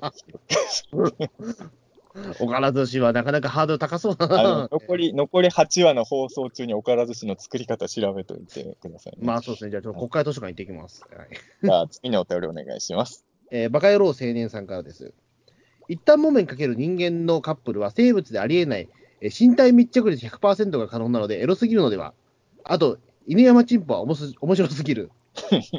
犬山チンポ。何の話だっけ、これ、犬山犬チンポ。山チンポあれですよ。あの、だからえあの恋愛の話してた時に、あの、マナちゃんがね、チンポと結婚して、チンポが婿養子になったら犬山チンポになるっていうね。本当に、もう本当にバカ。バあのカな。深夜じゃないと成り立たないやつですよね。今、今、一週間後、一週間後にこれ言われるとちょっとびっくりしますね。何言ってたんだ、俺みたいな感じね。ええいや、俺も自分で聞き返してね、犬山チンポのくだりはね、聞きながらもう俺、ダメだなと思いながらね、本当バカだなと思いながらもね、これはしょうがないよね。いや、でも、一旦モメント人間のカップルは、そのし 身体密着率については俺考えてなかったな、確かに。これはでもさ、身体密着率100%イコールエロすぎるっていうのも俺はよくわからないんですよ。その、いや結局さ、なんだろうな、一旦もめに対する、一旦もめがどうやって性を発散してるのかわかんないんだけど、うん。体がくっついてるのが一番いいってわけでもなないかもし、どうどうなんですかね。だからなんだろう、まあ、言ってしまうと、キルラキルみたいなもんですよね。ええうん体に密着してる、その服がやっぱりそのままね、あの、いなんかその自我持ってるってことはね。うんだからほんそこはちょっとね、わからないですけどね。もちろん、その、ね、あの、異性の方と体がくっついてた方がいいのは確かなんですけど、うん。一旦もめはだから射精とかしないのかな？ねえ、どうなんでしょう。だって、そのずっとしたいね、なんか密着率100%で急に射精とかし始めたらちょっと大変ですもんね。あの、5期の時はさ、塗り壁、あのー子供とかいたじゃないですか、うん奥さん。あの辺もどうやって子供作ってんのかなっていうのはちょっとわかんないよね、正直、塗り壁とかは。ねうん。ちょっとその辺の謎は解かれる時が来るのだろうか。え。いや、だから、まずは、だから、やっぱ、まーちゃんとカワウソが、ね、ちゃんとそれ、ね、成功できるかどうかですね。まー、ちゃんとカワウソは、なんとなくわ分かりやすくない？その、あの、うまく結ばれた時にどういうふうに性的な快楽を満たすかが、お互い体つきは一緒じゃないですか、言ってしまえば。まあ、そうか。うん。でも、布とか壁はちょっと本当に、布がどうやって性を発散するかなんて普段考える機会がないからね。まあ、ちょっと哲学的な話ですからね。うんでも、そうあの、さっきのデジモンの話じゃないけど、デジモンの映画で、その、し少年たちが大人になった話やったじゃないですか。うん五期の鬼太郎もそういうパターンがあるとしたら、マナが大人になってる話とかもやれるかもしれないじゃないですか。そうですね。その時に犬山チンポを出すっていうのも全然ありですね。いやありではないですよ。いやマナとチンポが結婚してるっていう。あと、多分テレビではチンポっていう名前使えなかったけど、劇場版はちょっと規制が緩くなるじゃないですか。まあ、そうですね。えだから犬山チンポでできるんじゃないかなっていうね。俺でも、この間ちょうどさ、ニュースになってて、俺、こん真っ先にロッキー鬼太郎の陳さん会を思い出したんだけど、えっ、と、えっ、と、どこの国の人だっけ？どっかの国の人が、あのーパンツを履いてべ、あの、裁判に出ることは人権侵害だみたいなのニュースになってたよ。あ、マジですか？そんなことありましたか？なんかね、そんなに話題になってなかったんだけど、俺はもう見た瞬間に鬼太郎を思い出しちゃって、あの、ネットで拡散、拡散っていうか、まあそんなにリツイートされてなかったけど、そういう知らなかった、その話。裁判あったらしいよ。なんか、その、どこの国の方か忘れたけど、要は普段別にその、チンチンを隠してる文化じゃない人たちなんだろうね。でもうんなんかあって裁判に出なきゃいけなくなったんだけど、裁判の席でやっぱり、チンチン隠さなきゃいけないって言われて、いや、それは人権侵害だみたいな。リアルでつだな。起きてんだって、リアルでやっぱそういうこと。うーん。これだからなんかさ、ロッこの事件が結構昔だったら、ロッキー鬼太郎はそれをモデルにしたんじゃないかみたいなぐらいのことが現実に、だからやっぱロッキー鬼太郎はすごいなと、現実を照らし合わせてるなって思いました、改めてね。うん。確かにね。うん、はいすごい、だからやっぱりね、人間の奥底にあるやっぱ問題を描いてたんだな、あの話はやっぱり、進歩会は大変。な問題、大変な問題ですよ。だから、あのー犬山チンポもそうだけど、一旦モーメント人間のカップルって何をするのかとかも、ちょっとロッキー鬼太郎の中で、ちょっとどっかで描いてほしいですよね。その、うんどうな、結局一旦モーメンは人間の女性ってどういうことをしたいのかっていうのを知りたい、最終的には。うん。まあ、それがその朝のアニメでオンエアできるものになるかどうかがちょっとわかんないですけどね。まあそうですね、まあ。えじゃあ、次のお便りお願いします。えーコニャンさんからです。4月からデジモン新番組情報で、鬼太郎は3月までと分かったとのネットニュースのみで、えーロッキー公式から詳細の告知はなく、3月は鳥取の水木先生生誕祭で、レギュラー声優の皆さんが参加されるので、すでに迎撃と、生誕祭は公式情報解禁されるから、今回もそこで今後のことが何か分かるかもしれませんね。えーピータン通信で中澤さんが鬼太郎の5期の続きを見たいとよくおっしゃりますが同感です。再開してたら6期になって現在が7期でした。3期も1990年に、えー続編前提で国取物語が原作かり、実現には至りませんでしたが、本当ならこれが4期になっていました。こちらも3期世界観で今からでも、えーアニメ化を期待したい、期待していますと。うん。国取物語がアニメ化した場合は3期の方なのかな？なんとなくやっぱ時期的にイメージで言うと4期の絵で想像しちゃうんだけど、まあ、うーん、まあ、90年だとまあそうですよね、でも。うん。3あでも期っぽくなったのかな、やっぱり。国取り物語のアニメはやっぱり確かに見たいですね。うん、あと、やっぱりあの、そう、確かに小山さんがおっしゃられる通りで、あの、もう普通に、あの、いわゆるいかがわしいところじゃなくて、ちゃんとしたところでもう公式のニュースで、あの、ロッキー来たら3月で終われて、もう普通に出てるんですけれど、あの、いわゆるね、俺もだから結構気になって、あの、ロッキーの来たらの公式ツイッターとか見るんだけど、その情報をまだ流さないんですよね、その辺では。あの、終わるっていう情報って流さないのかな、やっぱり。どうなのかなそれとも、まあ、あの、本当小柳さんがおっしゃられてるより、その、水木先生の生誕祭みたいなところで、初めて、でも、3月だですよ、それ。だからもう本当に、うん。はい、そこまでは、いつ言う、言うのかな？あの、いわゆる、鬼太郎のホームページとかそういうところで、ロッキー鬼太郎終わりますよっていうアナウンス。うんでも意外とそういうのってギリギリまで言わないんじゃない？ですかね、うん最終回って意外と。なんか俺、そんな気はするというか、あの、あえてなんか次回最終回ぐらいは前日、先週に言うイメージですけど、なんとなく。まあ、まあ、昔はそうだったよね、確かにね。そうみんツイッターも同じじゃないですかね、その最終回もあと何日みたいなことはやらないでしょうから。うん。一週間前になればね、やるけどね。確かに。うん。別にだから、あの、終わることになりましたみたいなことってあんまり言わないんじゃないかな。うん。まあ、そじゃあ、まあ、まあ、ただね、もう公式にもね、まあ、3月終わるっていうニュースは出たのでね、まあ、ファンの人は、まあ、テレビで見てる子供は、だから意外とまだ知らない子多いんだろうね。3月で終わるっていうのはね。うん。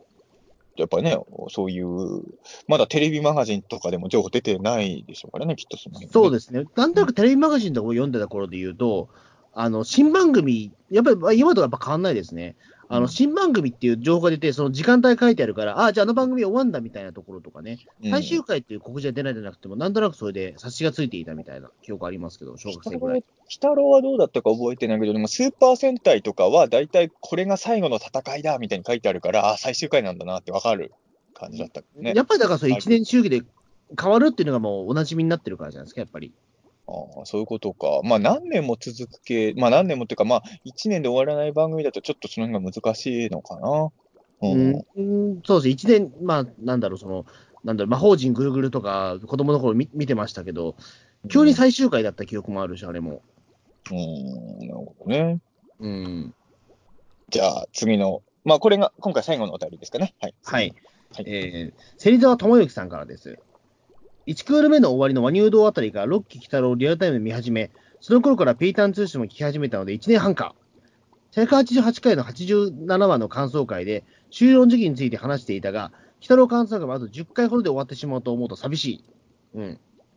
ということで、あの、芹沢さんは和乳堂の頃から見始めて、その頃からピータン通信を聞き始めたということでね。うんそれでももう1年半そうです。1年半なんですいや、よね。だから皆さんが、今、ピータン通信の鬼太郎感想会聞いてる方も、どの辺から聞き始めてるのかちょっと気になります。ちょっと教え、ねそうですねね。1話からずっと聞いてる方もいるだろうし、あの、多分あ、あのね、鬼太郎見ててもピータン通信の存在をある時期から知って、その辺から見出した人とかもいっぱいいるだろうから、多分結そ構みんなうですね。バラバラだとは思うんですよね、ピータン通信。ただ、うん。気がつくと、だからね、もうね、もう、まあでも本当に1年とか2年とか皆さんとこうやってお付き合いをしているんだなと思うとね、えーそれも残り本当数ヶ月ですよ。もうあとね、10回ないですからね。うんあと8回、ね、本当、あと8回で、ピータン通信の鬼太郎感想会も終わりですから、そう思うとやっぱり、まあ今からね、言っててもね、本当に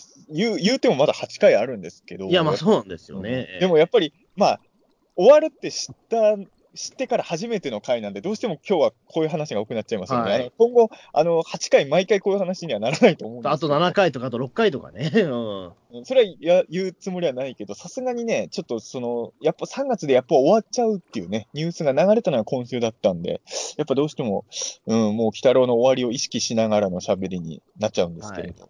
でも考えてみたらさ、最初はさ、1年で終わる可能性ことも全然考えてましたからね、こちらとしては。だから、ね、1年、まあ、な1年で終わらず2年もやってくれたって思うと、本当にね、ありがたいことですよね。7しで終わっちゃう予定も全、7しで終わっちゃったら、こんな魅力的なヌラリヒョンとかに会えなかったわけですもんね。そう。うん。強い、強いシノボンとか見れなかったからね。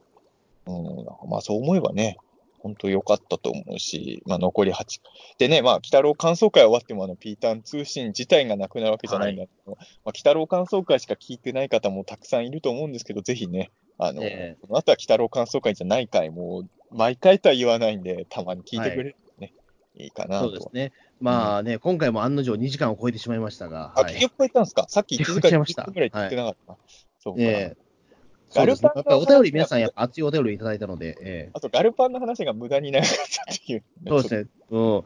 です。あの、まあ、全然もう、あれ終わった話だからいいんですけど、僕だってこれ、あの、なんていうか、今日は僕あれだったんですよ。うん僕、甲府の、あの、ラジオ局出てまして、山梨放送はい。山梨のラ、あれでしょ、あのー山田るいさんの。あ、そうです。ヒゲ男爵の山田るい53世さんに、うんあの、僕がテレビアニメのゆるキャンの魅力を語るっていう、はい、企ごご画でご。セイジャーの話はしなかったんですか？あ、ご聖者の話はしなかったけど、サンレッドの話はしました。あ そうですね。はい。ああ、なるほどね。いや、でも、こまあ一応公、公式というか、ちゃんとしたラジオ番組でアニメの感想をね、語ってきてって言われてるから、今後、保全がいろんなラジオでアニメの話してくればいいんじゃないですか。いや、そうなんですよ。だから僕の前のゲストがどうやら、その、ゆるキャンの声優さん2人だったらしいんですよね。ええ、それは、ま、早めに言っといた方がよかったじゃえ、ん。マジかと思って。えあえそうなんかそのファン、その、ゆるキャンに詳しいそのライターさんということで呼ばれたんですよ、僕が。ああ、ねえねえ、うん。それはまあね、穂積君は好きなのは知ってました山梨放送は放送局なんで、そのゆるキャンの一応、はい、その山梨県内の。うん。ちょっとね、なかなか、ちょっとごめ名誉なことで、えいや、よ、どどうですか？ちゃんと喋れました？普通に。まあ、なんとか、まあ、うんた多分大丈夫だと思います。ああええまあ、生放送なんでね、ちょっと、あの、なんだろう、その当時の模様はちょっとわからなくなっちゃったんですけど、ええいや今日は穂積君は昼間は山梨でゆるキャンの話をして、よよ夜中は自宅で鬼太郎の話をするっていう。もう何なんでしょょう、今日のこの一日は俺。ええただのアニオタですよ。まあ、俺だから、うまく、だから言ってしまうと、ゆるキャンのまだそのね、熱が、ちょっと昨日とかずっとゆるキャンのことばっかり考えていたから、本当は昨日収録しようって話もあったじゃないですか。ああまあ、ちょっと断ったんですよ、さすがに。にする？あの水曜日と木曜日っていうね。そう、ゆる、いや、ごめんなさい、木曜日は僕、もう朝からもうゆるキャンのことしか考えられないと思うので、多分北の収録できませんっていうふうに、やっぱ。俺はでもね、それを聞いた瞬間、まあ別にそれなら全然それでよかったんだけど、穂積がピータン通信の気持ちの切り替え会ですぐ気持ち切り替えれるって言ってなら、大嘘やんと思いましたけどね、全然切り替えらんないやんと思いました。いやいや、やっぱでもあれなんですよ。あれが僕、あの時穂積がやってることが本当だったら、それはそれとして語れたはずなんですけどね。いやいや、あの、でもやっぱりちょっと気になっちゃうというか、それは北野に対して失礼だなと思ったのと、うん、まあいや僕はやっぱりそのまだラジオ慣れしてない人だから、やっぱりそこは。うん。3つもやってるじゃないですか、週に3つもポッドキャスト。いや、でもやっぱりこれはほら、顔合わせてないから、中澤さんとは。だって僕の目の前に今回山田るいさんもいらっしゃったかまあら。当たり前ですけど、僕もたまに、たまにというか、まあ、ラジオ呼んでもらいますけど、あの、ピータン通信と同じテンションでは喋れないですからね、予想さんはそ。ちゃんとしたラジオ番組。あの、お大月健二さんのオールナイトニッポンとかでこのテンションでは絶対喋れないですからね。はい。うん、だからまあ、まあ、そういうことなんで、ちょっとごめんなさい、ちょっとそれは水曜日はね、まあだから、まあとりあえず終わったんで、もう今日は鬼太郎までちゃんと切り替えられたんで、ええまあでも本当帰ったらに、すぐ鬼太郎だと思って。うん。本当にこれをきっかけにいろんなアニメの感想とかね、あのー僕もまあ、どっちかというとオカあのオカルト番組がメディア出ることは多いけど、好きなアニメとかの話にも全然でできるので、はい。そうですね、まあ、まさかだって僕、オカルトとか、そのね、僕のやってる会議試験じゃなくて、まさかゆるキャンって呼ばれると思ってなかったからびっくり会しました。会議事件はともかく、オカルトの話を穂積君がラジオでするぐらいなら、ゆるキャンの話してくれた方がまあ俺もいいとまあ、思そうですね、だからまあ、言ってしまうと、いるところがオカルト事務所だから、まあね、そうそういったこともあるかと思ったら、全然違うところから来たっていうところでびっくりしたんで、ゆるキャンは俺全然、あの、ガルパンはね、一応なんだかんだ言って一回見てるけど、うゆるん、キャンは本当全然知らなくて、あのいや、本当にあの、しあの、女の子がキャンキャンプしてる話としか知らなくて、はい、あの、今のアニドラマも、ただあの、ゆるキャンの前前かとかどっちかわかんないけど、あの、ものは読んでましたよ。それすごいですね。だって、モノはだってあれ、僕もよ読んでますけど、読んでましたけど、あだってゆるキャンがその、えっ、と、なんだろう、そのアニメ化する時の聖地巡礼みたいな話もあるじゃないですか、モノの後半に。あれを見た時に、だからこれ何の話だろうと思わなかったです、あの時。あのーうん、でも、まあ、ちょまあ、ちょっとわけわかんないところもあったけど、ものって確か今まだコミック一冊しか出てないんじゃなかったかな。あれで一応終わりみたいですけど。すぐ読めちゃったのと、だからあの、もう名前忘れちゃったけど、ものに出てくる飯実際食いましたもん、俺。あはいはいはい。えっ、と、ななんて名前だった？えっ、と、あそこはなんだっけ？うん、え、肉でしたっけ、確か。ええ なんかライス、ライス系。そうそうそうそうそうそう。ええものに出てくる、なんかそこでしか食べれないご飯食べて、あ、ものに出てきたやつだって思いながら食いましたよ、それは。あでも、ゆるキャンは一回も読んだあ、ことない。あそうか。ちょっと珍しいタイプですね。ものに、のもの読んで、ゆるキャン行かない人って意外と。ええいや、なんかゆるキャン、まあね、ゆるキャンもでもまあ、でもい、いつかどっかで通ろうかなと思います。まあ僕、前回持ってますし、もう今僕に何でもゆるキャンのことは聞いてくださいよ。僕、多分今答えられるから。ええゆるキャンには怪獣は出るんですか？えっとね、あの、えで牛の怪獣は出ます。え、あのちょ、ミラーマン牛、のお化けが出ます。ブラックゴン？えいや、違います。あの、えっと、シビレ湖っていう、その実在する湖のうん都市伝説として牛のあの幽霊が出るって話が紹介されます。だってゆでるキャンって山梨の話なんだから、そんなやつよりもモッシーとか出せばいいじゃないですか。だから第一は元栖湖なんですけあ、ど、モッシー出ないの？あ出ないです。なんだよ。で、リン でその主人公の女の子は、あのオカルト好きで設定も実はあるんですよ。え、じゃあ、だから元栖湖行ったらモッシー反応しなきゃそうそう、だから僕、それをなんかもしやってくれるのかなと思ったんですけど、やっぱり触れられず、ええ。これはあの今日のラジオで言ったんですか？なんでモッシー出してないんですか？あちょっと言おうと思ったけど、ちょっと無理でした。ええ。本当に思ったのか。あの構成作家さんとはその話を僕しました。ああえそれは偉い。なるほどね、え。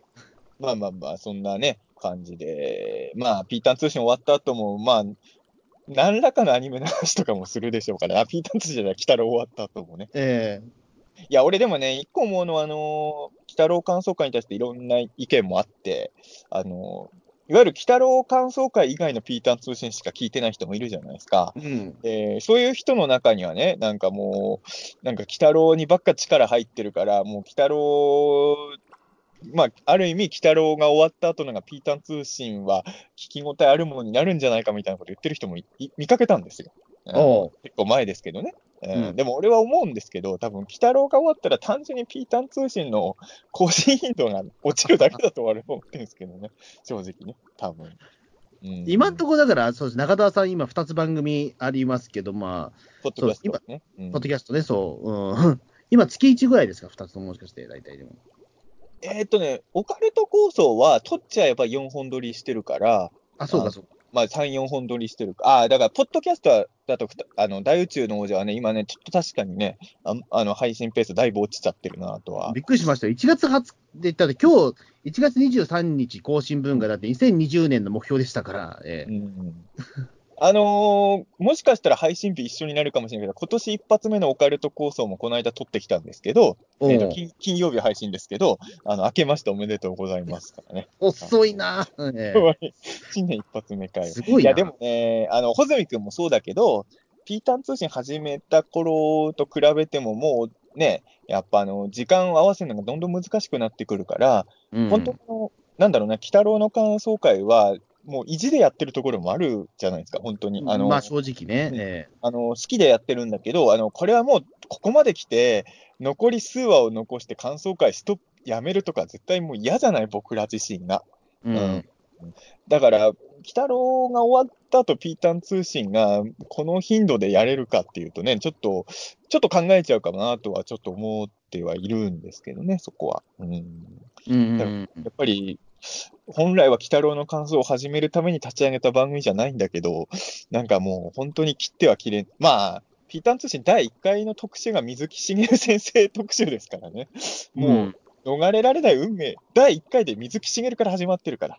第2回が怪獣映画の話してるから、はい、あの、第1回で怪獣の話をしてないっていうのがもうピータン通信の運命をね。そこ分けちゃいましたね。回第1回で怪獣の可能性も十分あり得る2人なわけじゃないですか。うん。でも初回テーマに水木先生を選んでる時点でもうピータン通信はね、で、ピータン通信始めた時は鬼太郎やるなんて全然知らなかったのに、初めて割と数ヶ月で鬼太郎始まるっていう、もうこれ運命としかね、思えないんですよ、ここまで。うん、シンクロニシティですよね、これこそね、そうですね。まあ、だからその、まあ、やっぱり、まあ、鬼太郎に準するみたいな形になるかどうかは、まあ、正直この後の、まあ、皆さんの応援次第みたいなところも正直あるかなとは思うんだけど。でも本当、時期的に考えると、鬼太郎の感想を語るためにピータン通信始めたのかなと、俺最近本当たまに思うわ。うん。導きだったんですかね、なんかその水木先生の。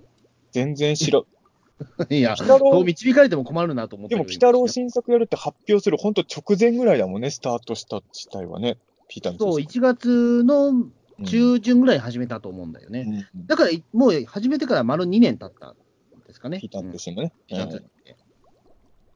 まあ、そんな感じでね、えー、まあ、残り、鬼太郎感想会は残り8回ですけどね、皆さんも今後も 最後までお付き合いいただければとね、はい、残り残り約16時間、はい、お付き合いいただければとね、思います。はい、はい、どうも。ありがとうございました。